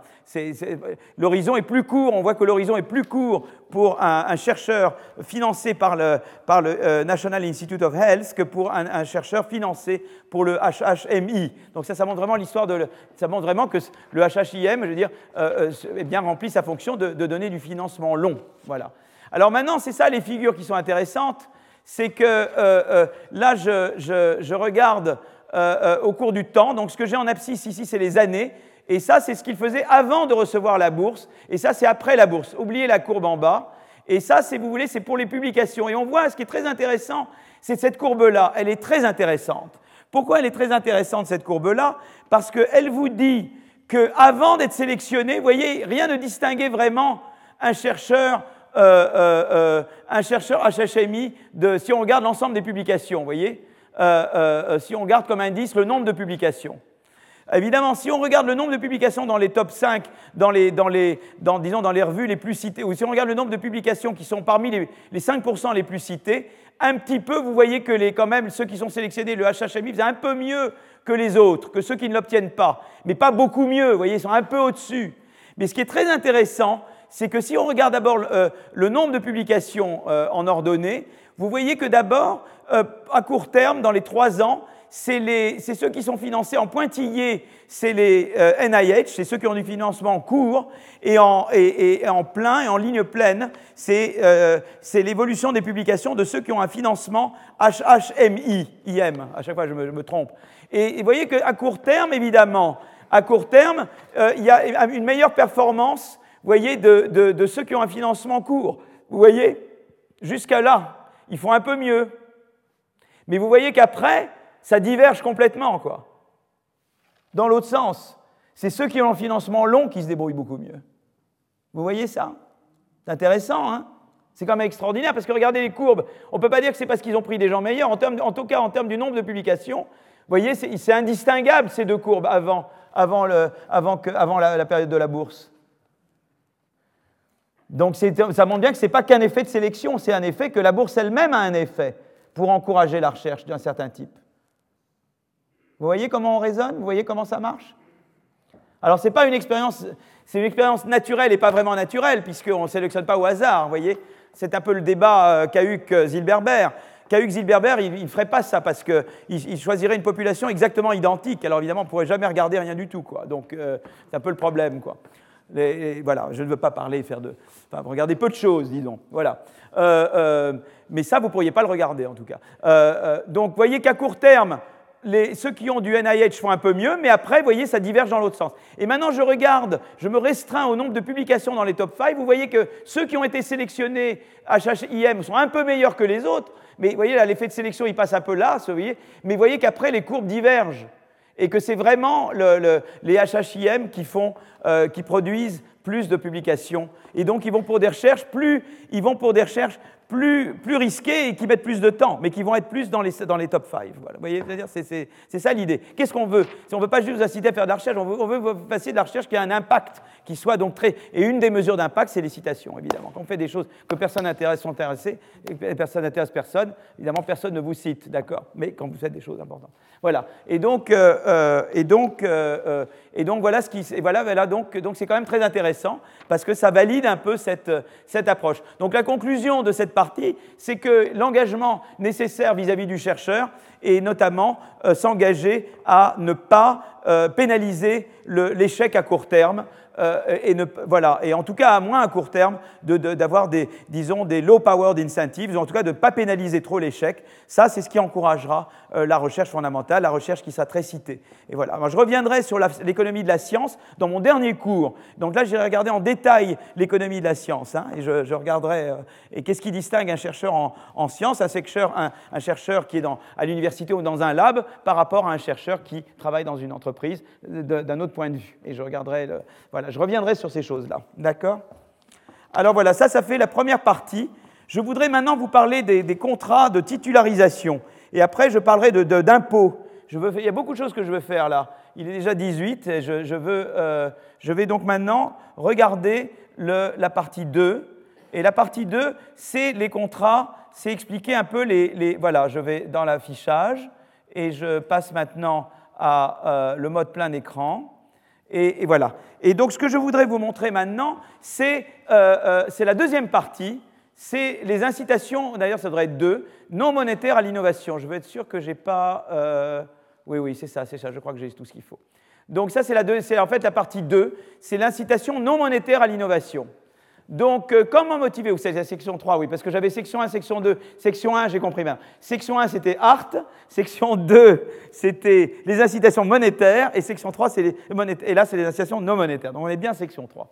Comment motiver des individus? Alors là, je m'intéresse beaucoup.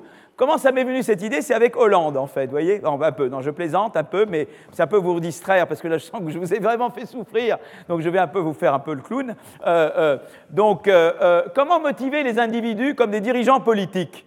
Est-ce que le problème d'Hollande, c'est que on ne le paye pas assez. Euh, est-ce que c'est qu'il ne travaille pas assez? Je crois qu'il travaille beaucoup. Non, je sais qu'il passe beaucoup de temps avec les journalistes, mais je crois qu'il travaille de longues heures. Euh, donc, euh, donc voilà. Mais je crois que c'est quelqu'un qui va à son bureau tôt le matin. Vous ne pouvez pas dire que voilà qu'il prend beaucoup de vacances, etc. Je ne crois pas qu'il en prenne beaucoup. Le problème n'est pas tellement ça. Le problème, c'est qu'il ne prend pas beaucoup de. Voilà, on peut penser, ou pas penser, que voilà, est-ce qu'il a pris des grandes décisions, voilà, ou pas Est-ce qu'il a pris des décisions risquées? On est toujours sur ce risque là. Vous savez, la recherche Est-ce qu'il a pris des grandes décisions risquées Voilà. Il y a comme ça des généraux. Euh, il y avait un, général, McLaughlin, je crois, je ne sais plus comment il s'appelait, qui, euh, un général euh, pendant la guerre d'indépendance aux États-Unis, et il prenait pas assez de risques, et il a été limogé. Euh, parce qu'il ne prenait pas assez de risques. Voilà, il ne euh, prenait pas les actions qu'il aurait dû prendre. Et, mais c'est vrai aussi pour des juges, des universitaires, des employés du secteur public, euh, des PDG. Le, le, problème n'est pas tellement qu'ils ne bossent pas assez, c'est qu'on voudrait qu'ils prennent des décisions et qu'ils prennent des risques. Et, et, donc on est toujours sur cette idée de prise de risque. Et comment, comment on fait qu'ils prennent des risques Voilà. Et il y a des situations dans lesquelles les, compensations monétaires, bon, j'ai parlé des compensations monétaires, j'ai dit qu'on veut avoir des prix, on veut, on veut primer le succès et on veut, on veut pas trop pénaliser l'échec de court terme, les salaires, ça aide à quelque chose, mais il n'y a pas que ça, il y a aussi euh, des moyens non monétaires d'inciter à la prise de risque. Et les moyens non monétaires, eh bien, c'est de vous donner un poste ou de ne pas vous le donner, c'est de vous garder ou de ne pas vous garder. Et en gros, en politique, c'est ça surtout. Quel est le truc, l'important? L'incitation principale d'un président, c'est en général d'être élu, ou, en politique d'être nommé à des postes, beaucoup plus que du salaire, beaucoup plus. Et, dans, le milieu universitaire, si vous allez aux États-Unis, en Angleterre, en Suisse, etc., et maintenant on commence à l'introduire chez nous, c'est très important d'être titularisé. Vous voyez, quand vous êtes un, un jeune assistant professeur, un jeune maître de conf, si vous voulez, eh bien, euh, le salaire, évidemment, il faut que vous soyez correctement payé et bien payé, mais, mais ce qui est important, c'est le fait, est-ce que je vais être titularisé? Et quand vous voyez des jeunes euh, professeurs assistants euh, aux États-Unis, ils travaillent comme des, vraiment énormément et, ils sont là à dire, je dois sortir un grand papier ou des papiers qui, qui changent un peu le paysage, parce que sinon, eh bien, MIT ne me donnera pas ma titularisation, Harvard ne me donnera pas ma titularisation, Stanford ne me donnera pas ma titularisation. Et donc, c'est beaucoup plus ça que le salaire qui détermine l'incitation qu'ont ces personnes à prendre des risques. Donc moi, ce qui va m'intéresser maintenant, c'est de dire, voilà, oublions les salaires et regardons des incitations, comment je vais... Et là, l'idée n'est pas tant que je vais dire de l'effort, parce que tout le monde travaille dur, mais je veux être sûr que j'incite à prendre les bonnes décisions, j'incite à la prise de risque, j'incite à ce que les, chercheurs, les jeunes chercheurs, s'attaquent à des problèmes euh, euh, qui sont euh, compliqués et, pas, pas à des problèmes triviaux. Voilà. Euh, euh, donc, euh, en gros, si vous voulez, c'est que supposons qu'on est dans un monde où, toujours avec un principal et un agent, le principal, c'est, disons, c'est, je sais pas, c'est nous, par exemple, ou c'est le, directeur de l'université, si c'est une université. L'agent, c'est le chercheur. Je vais l'appeler leader, parce qu'on veut qu'il prenne des, décisions. Hein. Je l'appelle leader, mais l'agent, le, voilà, le chercheur, je devrais dire chercheur ici. Et, et donc, je, veux, je suis dans un monde où je ne peux pas utiliser le salaire tellement.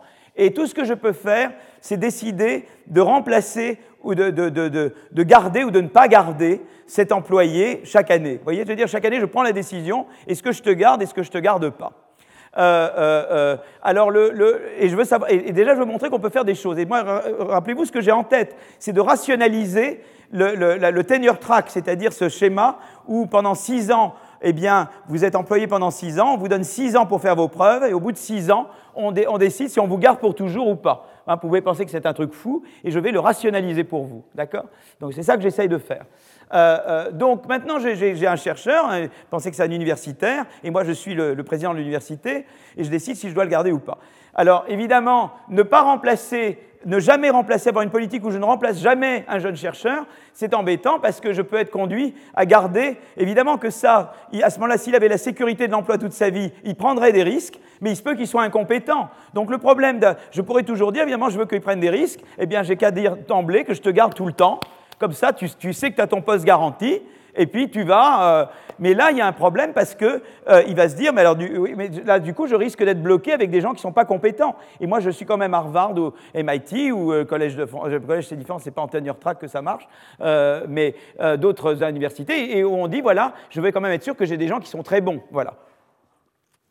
Donc ça, c'est le problème de ne jamais remplacer. Le problème, si je remplace, c'est qu'à ce moment-là, si quelqu'un sait qu'il va être remplacé, s'il y a un échec, il ne va pas vouloir prendre de risques. Il va se dire, oulala, là là, je vais surtout pas faire un papier qui va être refusé pour publication, parce qu'à ce moment-là, euh, je, je, euh, à ce moment-là, je vais, je vais, euh, euh voilà, vous voulez pas quoi. Donc, donc, donc d'un côté, si je ne remplace jamais, je, suis, je, vais peut-être obligé, de garder des gens incompétents.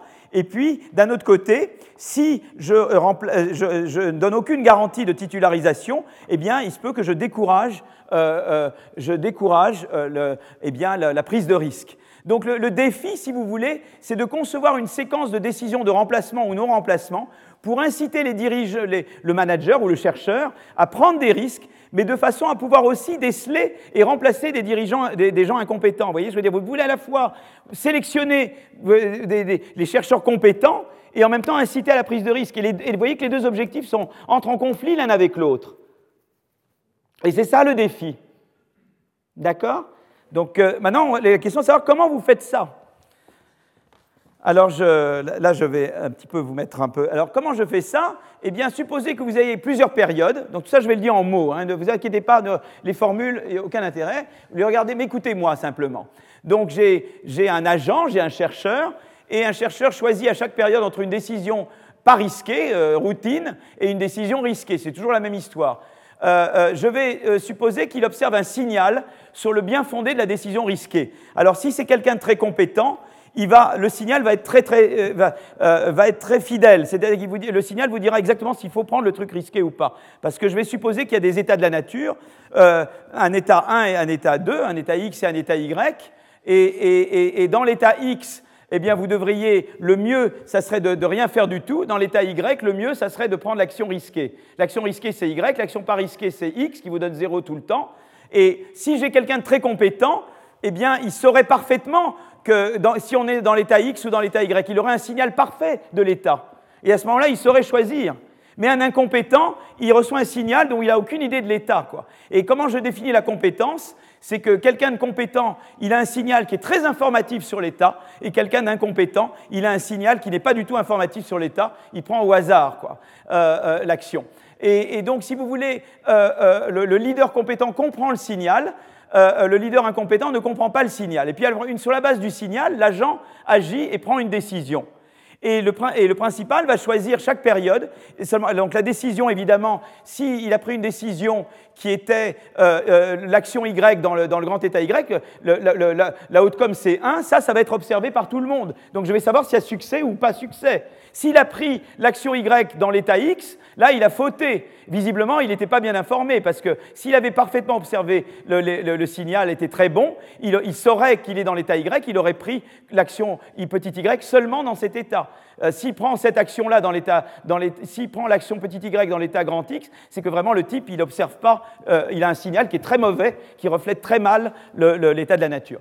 Donc, si vous voulez, euh, ce qui se passe est très simple. Donc, chaque, chaque période, le leader choisit entre une décision risquée et pas risquée. Il a un signal, il agit sur la base de son signal, il prend l'action, un outcome est réalisé, 1 ou 0 ou moins V on observe l'outcome et sur cette base, le principal décide de remplacer ou de ne pas remplacer.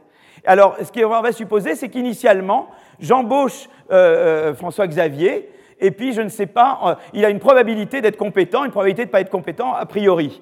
Et on a la même, la même connaissance de ça. Mais euh, je vais actualiser quand je vais voir ce qui réussit beaucoup, je vais, si par exemple il prend beaucoup de fois l'action risquée, je vais améliorer, je vais, évidemment, on va tous, on va, et François-Xavier et moi, on va, on va actualiser la probabilité qu'il a d'être compétent, et évidemment, partant d'une, disons, d'une probabilité initiale, eh bien, euh, euh, plus François-Xavier aura des succès, plus c'est évident qu'il est bon.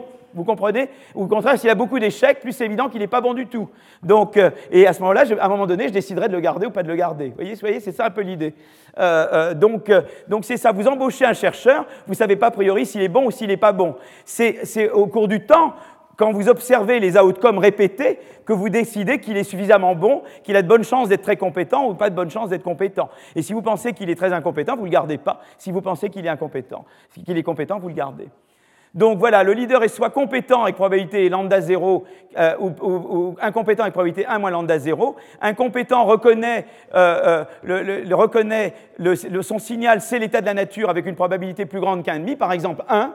Prenez le cas extrême où, un compétent reconnaît parfaitement l'état de la nature, et un incompétent, il fait aucune différence. Euh, euh, c'est probabilité 1,5, c'est-à-dire que le signal est totalement non informatif. Euh, ça, pourrait être aussi bien, le, signal élevé pourrait être aussi bien dans le, bon état ou dans le mauvais état de la nature. Et, simplement, je vais apprendre, le, principal et le chercheur vont apprendre en même temps, au cours du temps, s'il est compétent ou s'il n'est pas compétent. Donc euh, le leader recueille les bénéfices. Chaque fois que j'emploie François Xavier, il a un bénéfice privé. Je suppose que ce n'est pas juste un salaire, ou il a un salaire fixe, si vous voulez, et chaque période où il est gardé, mais il est content, ça pas simplement d'avoir un salaire, il est content de travailler à MIT ou Harvard, puisque quand vous travaillez, ou dans un très bon département, quand vous travaillez dans un très bon département, une très bonne université, il y a Strasbourg, il y a plein d'endroits en France, plein plein qui sont très très bons, et, et, et, et vous travaillez dans un bon endroit, ben, c'est le plaisir d'interagir avec des collègues, c'est tout le plaisir que vous avez d'être dans un endroit, il n'y a pas que le salaire, le salaire c'est tout petit, il y a quand même l'interaction scientifique qui est quand même la grande partie du, plaisir que nous avons chercheurs. Donc l'idée, c'est qu'on a la même information de départ, le principal et l'agent, sur, la compétence du leader, et l'information sur la compétence est actualisée à partir des performances passées. Est-ce que vous entendez toujours? C'est bon? Là, j'ai pas... D'accord. Euh, euh, donc, en fait, ce qu'on va montrer, c'est que d'abord, je regarde le cas où, euh, en fait, eh bien, euh, c'est l'information symétrique, c'est-à-dire que les deux observent l'état de la nature. Euh, tout est observé par les deux. Et je regarde simplement si le type observe le bon truc. Donc, euh, j'observe le signal. Le signal est observé par les deux. D'accord? Et, après, et on observe à la fois le signal et, tous les deux, on observe, moi l'employeur et l'employé, on observe le signal et on voit qu'il choisit. Et à ce moment-là, donc il n'y a pas d'information privée de l'employé par rapport à l'employeur. Et à ce moment-là, on peut montrer, je vais vous, je vais vous montrer un truc, c'est très intuitif, mais je vais vous effacer ici, et je vais vous montrer simplement, en effaçant, je vais le, dessiner au tableau, euh, voilà, c'est qu'on peut montrer qu'à ce moment-là, dans un cas comme ça, quand tout est observé de manière symétrique, le signal est observé par tout le monde, la euh, est observée par tout le monde, eh bien, euh, ce qui se passe, c'est que si je, je, je, mets ici le temps, donc je mets le temps, les années, quoi, et je mets ici la probabilité de remplacement, la probabilité de remplacer, la probabilité de remplacer mon agent, ma probabilité de remplacement, ma probabilité de remplacement, eh bien, ce qui va se passer, c'est que cette probabilité, elle va faire une courbe comme ça, typiquement. C'est-à-dire qu'initialement, il va y avoir une période de, euh, euh, euh, pardon, la probabilité de non-remplacement. Oh là là là là. la probabilité de, de remplacement. Non, non, c'est bien ce que je dis. Non, non, j'ai bien, j'ai d'accord. C'est-à-dire, ce qui va se passer, c'est initialement, j'embauche François-Xavier. Je ne vais pas le remplacer tout de suite, parce que si je remplace, mettons qu'il ait un échec, peut-être qu'il a eu de la malchance. Donc je ne vais pas le remplacer tout de suite, je lui donne une période, une période, disons, de lune de miel, voyez? C'est-à-dire qu'au début, je vais le garder, parce que je veux savoir s'il s'il a eu de la malchance ou s'il est vraiment incompétent. Donc je lui donne, voyez, et je, lui, au début, j'ai une probabilité de remplacement très faible. Et puis petit à petit, s'il y a beaucoup d'échecs, eh bien, euh, la probabilité de remplacement va être plus grande. Donc au début, même s'il y a des échecs, je ne remplacerai pas. Et puis plus ça va, plus un échec de plus, je me dis vraiment il n'est pas bon et je, dois, partir.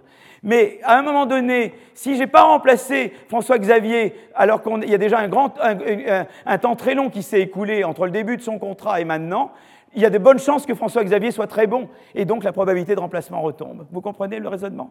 Vous voyez comment ça marche? Vous avez compris ça? Ben dis donc, vous êtes formidable. Vous êtes formidable. Voilà.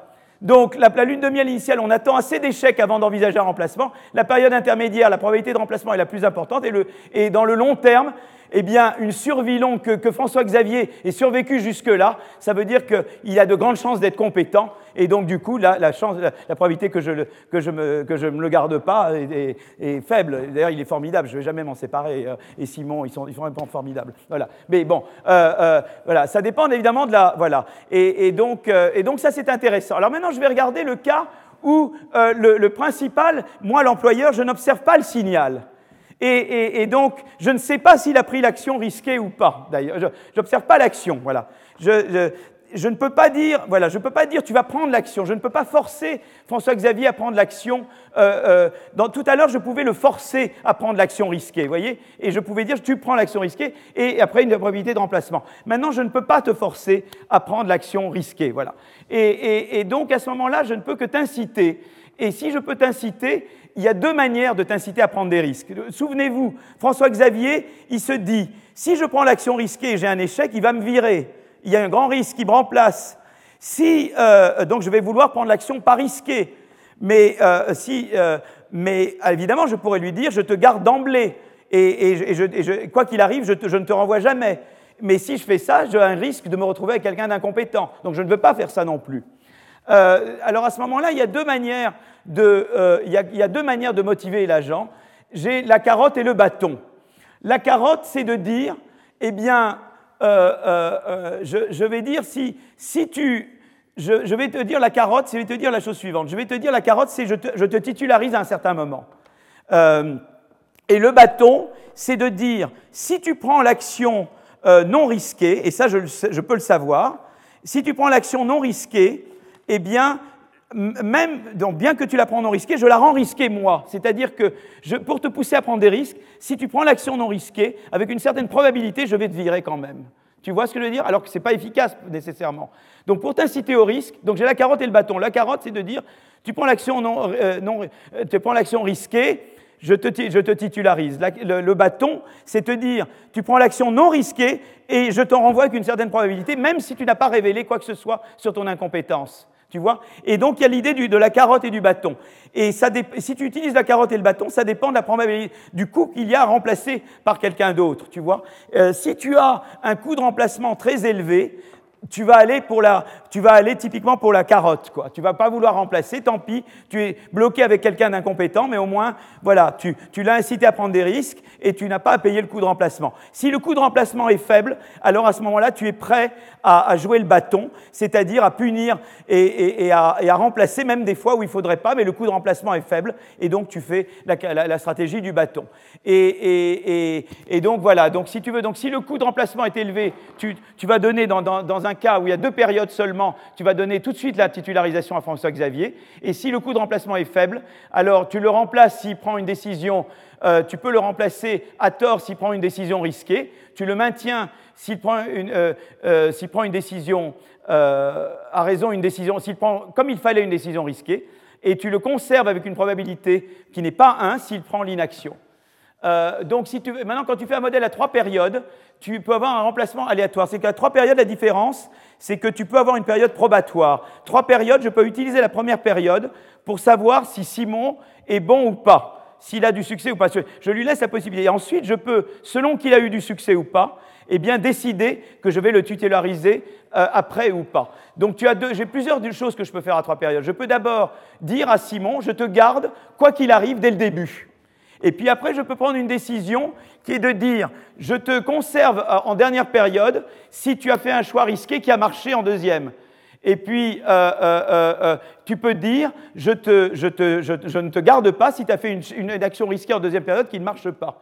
Et pour décourager, et en fait, ce que tu peux montrer, c'est qu'à nouveau, si tu as des coûts de remplacement très faibles, eh bien, ce qui est optimal, c'est la politique du bâton complet, c'est-à-dire que je ne fais jamais titularisation, mais pour décourager l'action non risquée, je dis, si tu prends une action non risquée, quoi qu'il arrive, avec une certaine probabilité, je te vire, d'accord? Ça, c'est si c'est très non coûteux de remplacer. Si c'est très coûteux de remplacer, je te donne la tenure tout de suite. Et dans les cas intermédiaires, je dis non, je te, je, tu, tu, expérimentes aux premières périodes. Si tu as raté, je te vire, mais si tu as réussi, je te tenure. Et ça, c'est le contrat qu'on observe dans les, dans les collèges, dans les lycées. Tu vois, dans, les, dans les lycées, je veux dire, dans les universités américaines ou dans les, les grandes universités. C'est de dire, c'est le cas où je te donne une période probatoire et au bout de la période probatoire, je décide si je te titularise après la période probatoire ou pas. Et, là, tu peux rationaliser complètement. Tu peux dire, voilà, il y a, disons, une zone où tu veux titulariser tout de suite, une zone où tu veux jamais titulariser, et une zone de coût de remplacement où, l'optimum, c'est de, de dire, voilà, j'ai le meilleur des deux mondes, je laisse essayer, parce que le coût de la titularisation tout de suite, évidemment, c'est que je suis bloqué avec des gens pas compétents. Si j'attends un peu pour titulariser, j'ai plus de chances d'avoir quelqu'un de compétent. Tu comprends? Mais quand même, je lui donne la titularisation à un certain moment pour lui donner l'encouragement de prendre une action qui est risquée. Vous voyez, c'est ça un peu le, Vous voyez un petit peu le, comment, comment ça marche? Voilà, donc quand j'ai des coûts faibles de remplacement, c'est le remplacement aléatoire qui est optimal. Quand j'ai des coûts intermédiaires, c'est la tenure sous condition, c'est-à-dire période probatoire et je tenure après. Et des coûts très importants, je donne la tenure immédiatement. Donc voilà, les coûts faibles, solution du bâton, coût intermédiaire, solution de la demi-carotte, coût important, solution de la carotte euh, totale. Voilà. Donc si vous voulez, euh, en fait, ce qui est intéressant, c'est qu'on peut rationaliser, voyez, on peut, même si on oublie les incitations, mais on obtient à nouveau l'idée qu'il faut donner de la sécurité. Pour inciter à la prise de risque, vous devez donner de la sécurité. Mais le problème de donner de la sécurité, c'est que vous risquez d'être bloqué avec des gens pas compétents. Et c'est ça toute la difficulté de, c'est ça toute la difficulté de donner des incitations à la recherche. Vous voulez donner un filet de sécurité, mais vous voulez pas que ce filet de sécurité soit tel que vous êtes bloqué avec des gens qui ne feront jamais de la très très bonne recherche.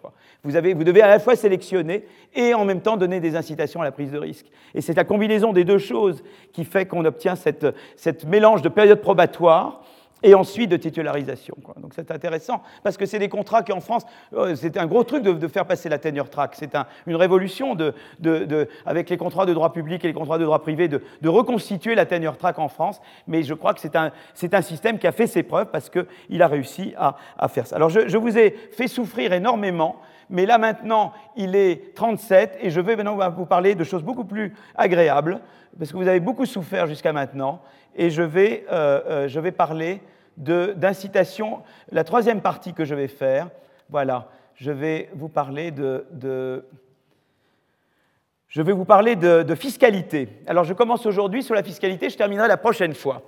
Je, vous ai dit, il y a tout un... En fait, je vous ai dit que euh, là, c'est vraiment l'incitation que l'État peut donner à des innovateurs. Et, l'important, c'est une, dimension importante, c'est l'incitation fiscale. Et, et il y a eu plusieurs études, maintenant il va y en avoir de plus en plus, qui regardent la fiscalité de l'innovation. Voilà. Un des grands manques dans les débats sur la fiscalité, c'est qu'on ne sait pas distinguer, euh, ce que j'ai dit la dernière fois, entre un Carlos Slim et un Steve Jobs.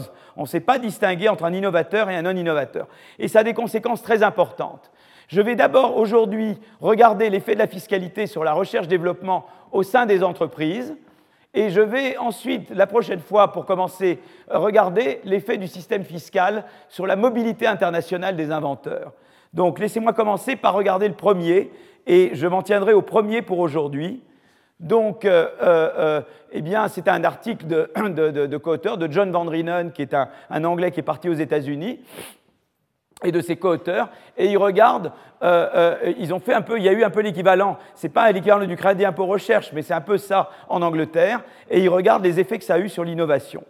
Et donc il y a eu de nombreuses, euh, il, y a eu, il y a eu par exemple des études sur l'impact du crédit impôt recherche en France, mais il y a toujours un problème de causalité, parce qu'on ne sait jamais si c'est parce qu'on a donné le crédit que euh, la recherche, que l'innovation a lieu, ou parce qu'on a sélectionné, ou est-ce qu'il y a, c'est une corrélation, mais pas une causalité. Donc c'est toujours, vous savez, je vous ai toujours expliqué que quand on voit des corrélations entre des variables, c'est pas toujours très clair qu'elles reflètent une causalité de euh, ce que vous cherchez. Vous voyez, de, par exemple, d'ici, je voudrais qu'il y ait un effet causal de la, de la fiscalité sur l'innovation.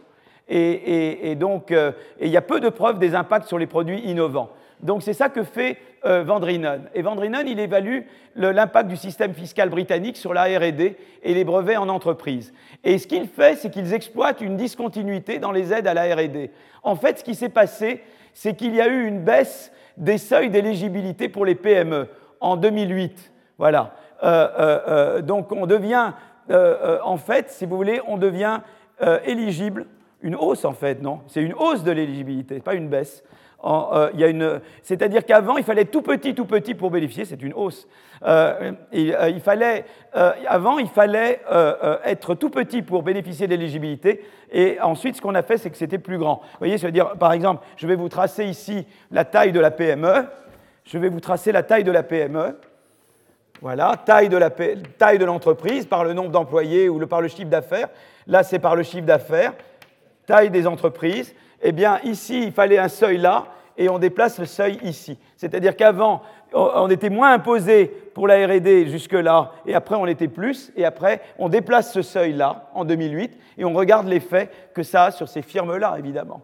Vous voyez? Et c'est ça qui est. Donc il y a une expérience naturelle et on regarde l'effet. Et en quoi l'effet est différent pour ces firmes que pour celles qui étaient déjà là. On veut montrer notamment qu'il n'y a pas d'effet pour les firmes au-dessus, qui elles sont soumises au même régime avant et après 2008. Tandis que ces firmes-là ne sont pas soumises au même régime avant et après 2008. Vous voyez Et on veut regarder l'effet que ça a. Et c'est comme ça qu'on essaie de voir une causalité. Vous voyez donc, euh, euh, euh, donc on fait ce qu'on appelle une regression discontinuity. On, est, on essaie de voir, de dire voilà, il y a une discontinuité et on va essayer de capturer avec l'économétrie cette discontinuité à, ce seuil, vous voyez, qui est le, qui est le seuil d'éligibilité.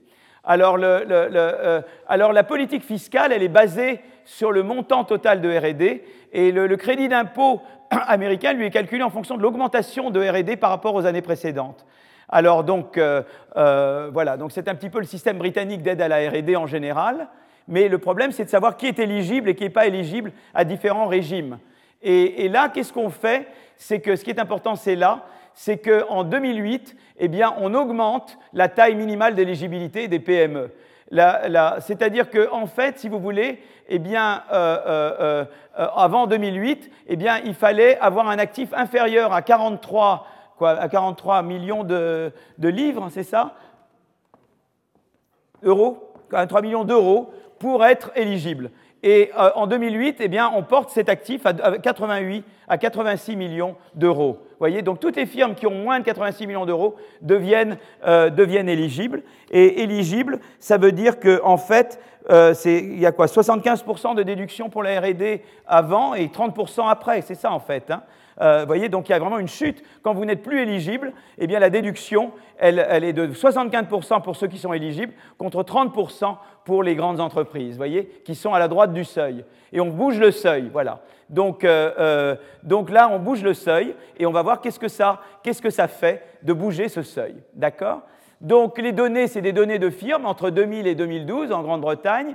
On a des données sur leurs dépenses de RD et leurs charges financières. Euh, euh, on a alors des données financières sur l'entreprise et on a des données de brevets. Et on, met toutes ces données ensemble, et voilà. Et alors là, vous embêtez pas avec l'équation, simplement ce que veut dire, c'est qu'on veut voir comment la RD varie en fonction d'une indicatrice qui est une indicatrice d'éligibilité, et de savoir si vous êtes inférieur à 86 milliards en 2007 ou pas, d'accord? Et donc, c'est une indicatrice. Évidemment, si vous êtes inférieur à 86 millions d'euros en 2007, vous êtes éligible. Si vous êtes supérieur à 86 millions d'euros, vous n'êtes pas éligible. D'accord? Donc, euh, ceux qui sont au-dessus, dont le total, les, actifs en 2007 étaient supérieurs à 86 millions d'euros, ils ne seront jamais éligibles. Et, euh, euh, et, ceux, qui, et ceux dont l'actif sont inférieurs à 86 sont éligibles au, titre de la loi nouvelle. Ils n'étaient pas au titre de la loi, évidemment, une partie d'entre eux n'était pas éligible au titre de la loi ancienne. Et ce qu'on voit, c'est la chose suivante, c'est qu'en général, eh bien, euh, les dépenses de R&D, vous voyez, elles croissent avec la taille de l'entreprise. Mais vous voyez que là, il y, a, un saut. Vous voyez ce que je veux dire? Donc, d'une manière générale, il, y a, une relation positive entre les dépenses de R&D et, le, euh, euh, et la, taille de l'entreprise. Mais voyez que là, ça saute. Vous voyez que là, là ça saute vers le bas voyez?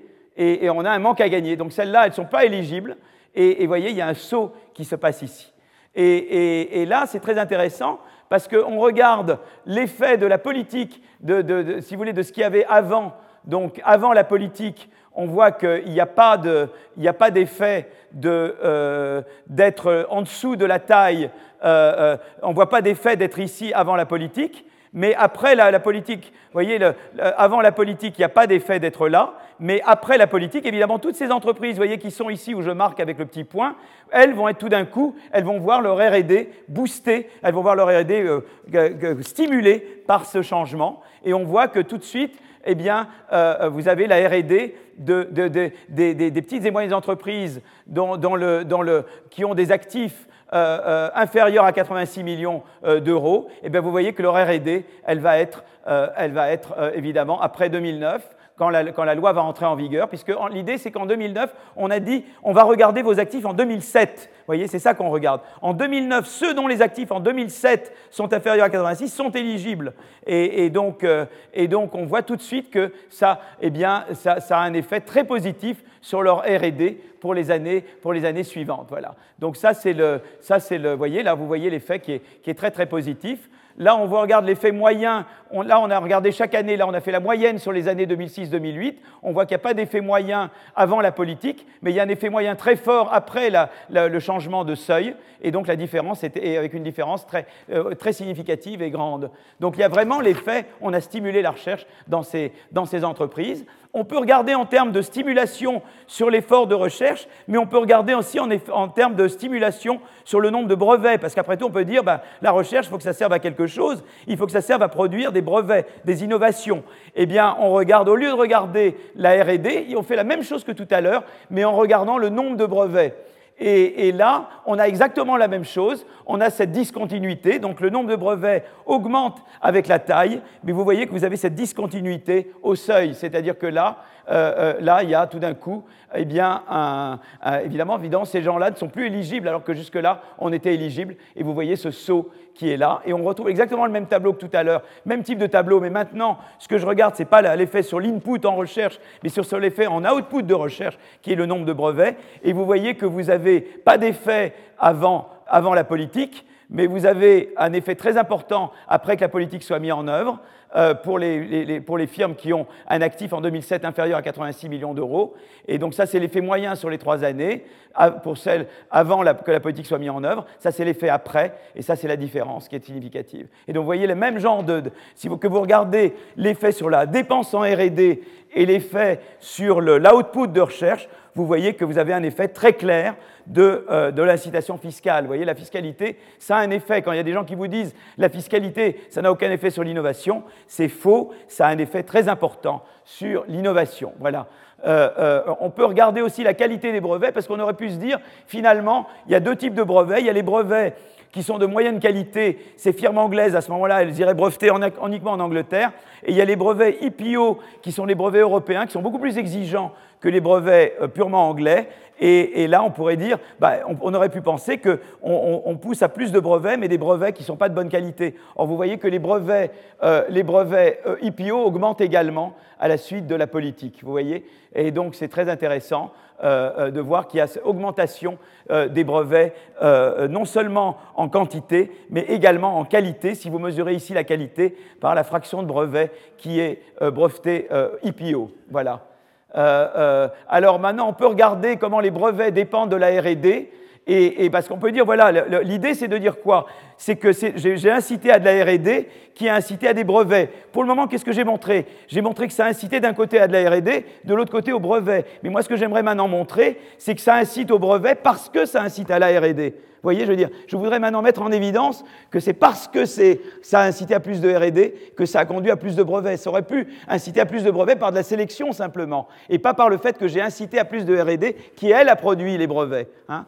Euh, euh, et là, ce que je fais, c'est que j'instrumente vous voyez, je, régresse les brevets sur RD, mais j'instrumente RD par, euh, par l'éligibilité. Vous voyez, je, je vais utiliser l'éligibilité comme instrument pour l'augmentation de la RD. Et je vois que quand j'instrumente, eh bien, ça montre qu'il y a vraiment un effet causal de la RD sur le brevet. et que euh, euh, ce que je vois ici, c'est que c'est ce que j'appelle IV, c'est l'instrumentation. Et vous voyez, quand je fais la régression avec l'instrument, l'effet est beaucoup plus important la, dépense de RD a un effet beaucoup plus important sur le brevet une fois que j'ai instrumenté la RD par l'éligibilité, qui est une cause extérieure, tout à fait exogène d'augmentation de, la RD, alors qu'avant je ne montrais que des corrélations qui peuvent être évidemment entachées de toutes sortes de, de, de causalité allant dans tous les sens. Et là, j'ai bien mis en évidence la causalité qui va, en fait, j'ai l'éligibilité, elle augmente la RD et ça augmente les brevets. Et c'est ça l'effet que j'ai mis en évidence. Voyez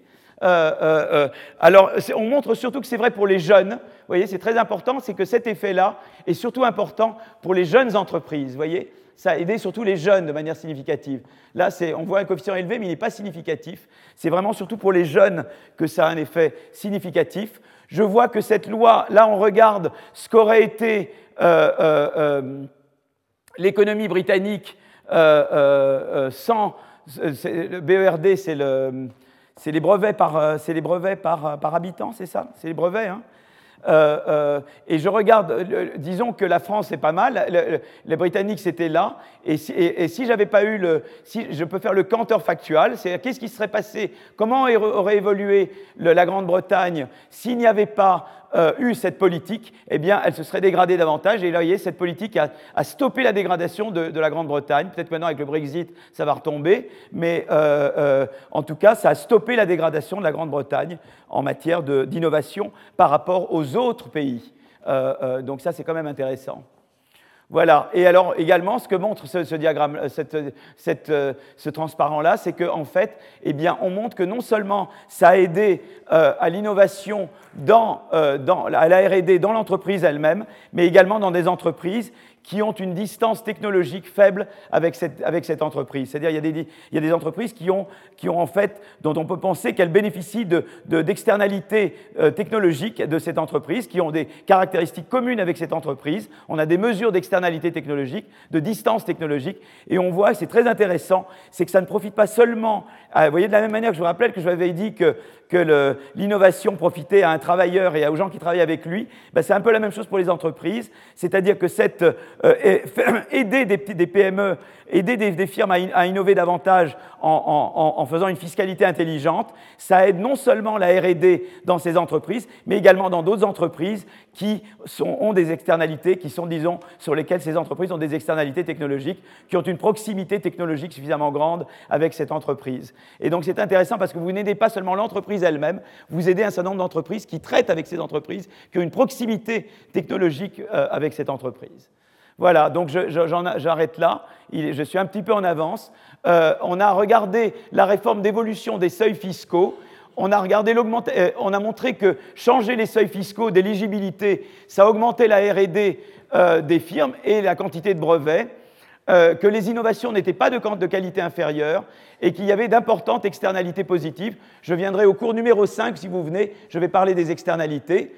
Et donc, si vous voulez, eh bien, la fiscalité, c'est important. Et, si on la centre sur les firmes, évidemment, c'est très important de la centrer beaucoup sur les petites et moyennes entreprises aussi. Parce que vous savez, le crédit impôt recherche, on a souvent reproché en France qu'il est ciblé sur les grandes entreprises, et pas, enfin, trop sur les grandes et pas assez sur les petites. Il y a tout un débat là-dessus, et je pense que c'est un débat qu'il faut avoir. C'est-à-dire, c'est pas seulement la quantité de crédit impôt recherche qu'on donne, mais c'est comment on le cible sur les plus petits ou sur les plus gros. Et là, il y a tout évidemment une discussion à avoir sur comment je cible sur les PME et pourquoi c'est meilleur de le faire comme ça. Et donc voilà, c'est une première étude sur la fiscalité. La prochaine fois, je commencerai avec une étude qui vous montrera l'effet que la fiscalité a sur la mobilité des chercheurs. Comment ça peut inciter un chercheur à changer de pays. Et, on verra qu'il y a des effets importants également. Et donc la fiscalité est un élément très important. Et je crois qu'il y a un énorme défi de penser à une fiscalité intelligente qui accommode l'innovation. Et tous les grands spécialistes, comme je l'ai dit plein de fois, de la fiscalité en France, ne connaissent pas ce que c'est que l'innovation. ils ne suivent pas l'innovation. Euh, euh, à part quelques exceptions. Et ça, c'est un des gros problèmes. Il va falloir maintenant repenser la réforme fiscale en mettant l'innovation au centre du dispositif. Voilà, donc je voulais... Euh, vous avez été d'une patience d'ange aujourd'hui. Hein. Voilà, merci beaucoup. Retrouvez tous les contenus du Collège de France sur www.colège-2-france.fr.